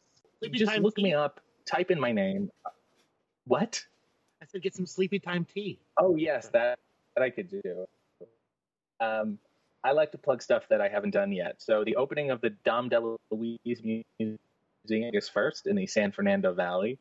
Uh, I will be giving uh, live tours for the press and anyone who signs up on the VIP mailing list. And when I say mailing list, I mean the physical mailer, uh, not the Is email. that a shoot? No, I just Okay. switched it. I That's feel like I do. That'd be the best gig ever. I love Yeah, it. I was Yes. excited. Um, me. Other than other than that, uh, uh, well, I have business with David Arquette that I hate and is ruining my life. The only reason I can meet Laura Dern, I think that's a reasonable goal. Um, I'm I'm trying. He's not a very good wingman, as you may have surmised. you should be uh, the wingman to get him on our show. at so- some point. Oh, it's. I would just suggest you just DMing him. okay, um, I'll do it. He follows He's I'll do not that hard to get to. Believe All right. me. Um, The man Other than that- work. yes, just Google my name and then follow what you like, and don't follow what you don't like. That's the Beautiful. important thing. Thank you, sir. Thank you. Thank Oh, you. thank you. I'm happy we could we could do this. It was nice. Yes. Yes, me too. I'd, I'd love to have you on again in the future when the, the connection is a, a little bit better. Yes, not only the technical connection, but the emotional connection. I feel like will be better now the second time. we can only hope. Ladies and gentlemen, RJ City. God bless you, everyone. Have a good Godspeed. night. Bravo, bravo. Thank you, sir. Thank you. Good night. Good night. All right. I don't know. Um, I hope this connection will be better. I can hear you fine. I, I honestly, not to bury RJ, but I think it might have been on his end. I- I'm just saying. I think there's a chance that might have been the case. Uh, but yeah, well, But hey, we uh, may do. yeah, I heard the majority of that conversation, I think. yeah. There was a good amount of time where I uh, just dropped out of the call completely, so I, I missed. Dude, uh, I carried the load there. I, I You it. did. I was like, then all of a sudden I saw you pop back on. I wonder if any of that recorded. no, it didn't. Oh, shit. there was some good conversation there. it sounded good when I got back in and got recording. You got to insert a technical difficulties portion there. yeah, yeah. Fuck. Oh, oh, good. I've got the um the technical difficulties music fired up and ready to go. Jeez. Listeners, listen at your own peril. Yes. Well, RJ, uh, uh, the parts that we did here were great. Honestly, he's if you guys don't know him or, or don't follow him, he's hilarious on Twitter. I know promoting a wrestler for his tweeting is probably kind of weird, but I'm a big fan of his account. How Uh, he's also a 2019 is that? I know, isn't that crazy? Honestly, a lot of the relationships I've built on Twitter with wrestlers, I've seen or interacted with them on Twitter more than I've actually even seen them wrestle. Some of them I've never seen wrestle at all. And it's no fault on their work. I just like them as people. I don't think I need to watch every single wrestler. Yeah, yeah. That's that's fair. Yeah, I've never seen you work, buddy, and I, I like you. Ah. Is there any footage of Chris Bryan that we could possibly tweet from the account that people can enjoy Oh, your, oh, your there are there are some uh, some relics of uh, wild Joe Hayes from back in the day. Maybe I'll maybe I'll upload a match with Combat Wombat on occasion. Ah, I love it. Combat Wombat. That's the name of a beer up here now, and I it, I popped so huge when I saw it. I'm like, I need to buy this beer. Oh, Combat Wombat is a national treasure of Australian wrestling. Great man. Speaking of Australian wrestling, Mm. uh, Did you just see that Caveman Ugg got announced for PWG Battle oh of Los shit! Angeles? I haven't even been on Twitter today, but dang, that's awesome. Yeah, and uh, what's his name? The other guy from Australia. So Mick Uh, Moretti. Marcus something? Mick Or Moretti. Moretti, that's it. Yeah, Yeah, yeah, yeah. He's uh he's great, man. Um, yeah, I remember we uh, were you there when we were catching up with him at, at Hooters? Uh, I think I did chat for. I was there for a second, but I didn't know who he was at the time, of course, Right, the rapscallion, Mick Moretti. Yeah, because he looked quite different than the imagery that is popular of him with his crazy ass hair and black eye makeup. I think that was the one chat that I was having with him at Hooters. I was like, "Please tell me why you shaved off your amazing hair," and he was basically telling me how that uh, you know sometimes real life gets in the way and you just can't have a balding, you know, long hair in everyday life. yeah, just imagine walking around like, uh, "What are you doing, bro?" Um, yeah, this is my hair. No worries, no worries. Dude, my favorite part of uh, the interview with our RJ was him burying or taking time to still bury David. That was so great. that was great. I like before we worked out how bad the connection was when we first asked about David, and then there was a good like twenty second delay. Like, oh no, Yes. you broke the one rule. You don't Yeah. ask RJ about David Arquette. Yeah. It's like you probably always hear about this guy, and then we ask him like, "Oh shit, uh, he didn't care for that question at all." Yeah. Oh fuck! Another podcast asking about David. No one wants to know about RJ. They all just want to ask me about David. uh, Tim, uh, good Tim Teresi, you know him from PWG fandom. He has been predicting a lot of the people that's been getting announced for Bola, and he uh, mentioned one Slex, who I'm not familiar with, but another, I guess, Australian talent. What can you tell me about Slex? Shit, has Slex been announced, or is he just rumored? He's Tim is saying that if another Australian guy got announced, it would have to be Slex. Is basically what he's saying. Ah, gotcha. Yeah, yeah. Um, Slex is. How can I say this without insulting him? I'll just do it. Oh, I'll just Lord. bury people. Um, no, no, I don't need to bury him. So Slex is a dude that's been around and been really good in Australia for like forever, right? He's one of the main TMDK guys. Um, you, you can't really fault his work. Like he's, he's a great wrestler. Uh, TMDK is like the NWO at this point now. yeah, pretty much. many members do they got? we need the TMDK B team. That's that's what we need. but yeah, I mean, Slex's uh, thing, like he, he comes to the ring, he's got the big like uh, charismatic attitude. He's got the glasses, got the jacket, all that stuff. He had the big match with uh, Okada last year that I, I think was generally quite well, well received. Um, uh, but yeah, there's. Uh, I don't know, like maybe a bit of a disconnect from that charisma that you see outside of the ring and on his entrance, and then when the actual bell goes. Um, but uh, I don't know. I'm, I'm ex- would be excited to see him get the opportunity overseas because he has done a little bit of stuff in Noah uh, that I know of. Um, but yeah, he's he's very solid in the ring and like so far above most Australians. So I guess that's that's a nice little compliment for him there if he were to be on something like BOLA. Yes, indeed. Uh, Bull is actually shaping up pretty nice. The first announced uh, entrant was A Kid, which uh, he's from Italy, correct? Yeah, that's a great, great first name. Really, like that's the exact kind of guy that I would want to see on this year's BOLA. Um, It's dude so fresh this year, man. Yeah, that's what we. I mean, yet last year's was fresh. That was kind of the big thing of last year, getting away from just all of the big indie superstars. But now this year is a another step into more freshness. Yes, we got Jonathan Gresham as the second announcement, which is awesome. He's doing some great shit in PWG. But then I was I popped huge for this when they announced Defy champion one Artemis Spencer. Yeah, that was a bit out of left field, wasn't it? I actually I wasn't shocked because he did uh, make a you know got some people's attention when he went over to Progress. Jim's a big fan. I'm I'm sure people speak highly of his work. Uh, Jeff Cobb probably puts him over too. So I, I am not shocked.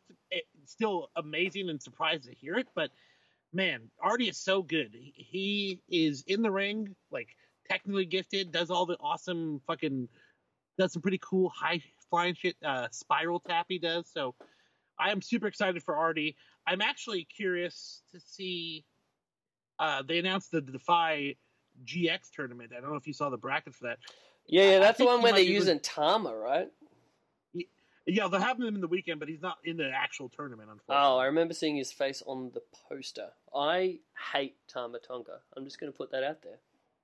Hate. All right, I need to hear some qualifications. I don't need to, you don't need to elaborate too much, but give me one reason. You just don't like the guy? No, I, I think he's. Yeah, I, I love his like ridiculous Twitter persona, um, and I I like uh, some of his tag stuff. But there's some bit where sometimes I'm just like watching a Tama Tonga match in New Japan, or even sometimes a Guerrillas match in New Japan, and I'm just like fucking hating everything about it. Just don't give a fuck about it. Yeah, yeah. But I mean, that's me. Like we were at the the, the Melbourne New, J- New Japan show last week, and like Ben and I just fucking could not stand the the guerrillas and the whole shtick and everything, and we were just like so unhappy. And then a guy next, I think we were just like at the point of like booing and just like ah. And then the guy next to us was like, "Come on, man, how can you hate Tama?" And I just turned and deadpan stared at him in silence for the next 10 seconds. Amazing. but they were very over Uh, for the rest of the crowd, so apparently some people like their stuff. I, I don't hate it. I, but you know me, man. It's hard for me to dislike a wrestler. For the most part, I like everybody unless they just when they walk into the ring and like I just don't give a fuck. Uh, the only wrestler Mm. that springs to mind is Titus O'Neil. I just can't give a fuck about this guy. Until he got part of the uh, well, Titus Worldwide was entertaining for a bit, but I can't. I don't give a fuck about seeing him wrestle. I don't, I don't need to see that. I like that he sounds like he's a good dad. I like that. Yeah, he seems like a fucking decent chap. Yeah, he seems Uh, like a good dude. We just don't need to see him wrestle, I guess. another Pacific Northwest native, Darby Allin, got announced. Mm-hmm. Uh, Mick Moretti, as we've spoken about, Orange Cassidy, Bandito, and then Caveman Ugg got announced today. Yeah. Uh, you, we were spoken about him one time on the show about how he essentially does like Caveman Barbanero's yeah, yeah. Cavanario Barber. Yeah, there you go. Yeah, Yeah. um, he yeah, but he, he does it in his own way, and and he really just makes the most out of everything. He's like one of the most solid guys on uh, Australian Indies, to be honest. I'm a big fan Think of going um, long in the tournament. Uh no, probably not. probably first round elimination, but I don't know. They could surprise us, like when. Uh, Yeah. I don't know. I I hate to say it, but and, I, and I'm big into the freshness, but I'm not as excited this year about BOLA as I was last year. Is that bad of me? Is, is that like? Do you get what I kind of mean? I don't know. w- we have seen a lot of great tournaments the last couple of years, so I can I could see a fatigue, especially with the names are really fresh. It, it, it there's no big big huge name that's been announced so far, but we still have quite a few entrants to come down Yeah. the line. Chris, don't be This so is pessimistic. true. This is true. I'm. I'm. This is like you don't want to give all of your marbles away to start with. You know, you you want to lead up to the big announcements, and we've got some pretty big ones so far. I mean, Bandito's a pretty huge name. What are your chances? You think uh, Chris Brooks being involved? I could see that. I could definitely see that with all the stuff he's been doing with DDT. He's kind of like a big name that's blowing up at the moment. I I would be quite fond of that occurring because I, regardless if you are going, I, I think I have made a decision to join the Steel Cage guys and head on down to Los Angeles. California. Nice. You know what's going to really dep- determine whether I go or not? How the uh, roller derby again. No, no, how the Bloodsport show in New Jersey shapes up. Like, to me, that's going to be the live or die of whether I make the trip or not. Uh, whether we just get some insane match with, like, Ken Shamrock or something on that Bloodsport show. And I'm like, all right, I'm going to go to Bloodsport, and then I guess I might as well go to BOLA while I'm at it. Wouldn't be Ken and Josh probably if you thought that happened. Oh, damn. Uh, any, oh, like, you know, throw dudes like, uh, uh, you know, obviously Minoru Suzuki, but like Hideki Suzuki.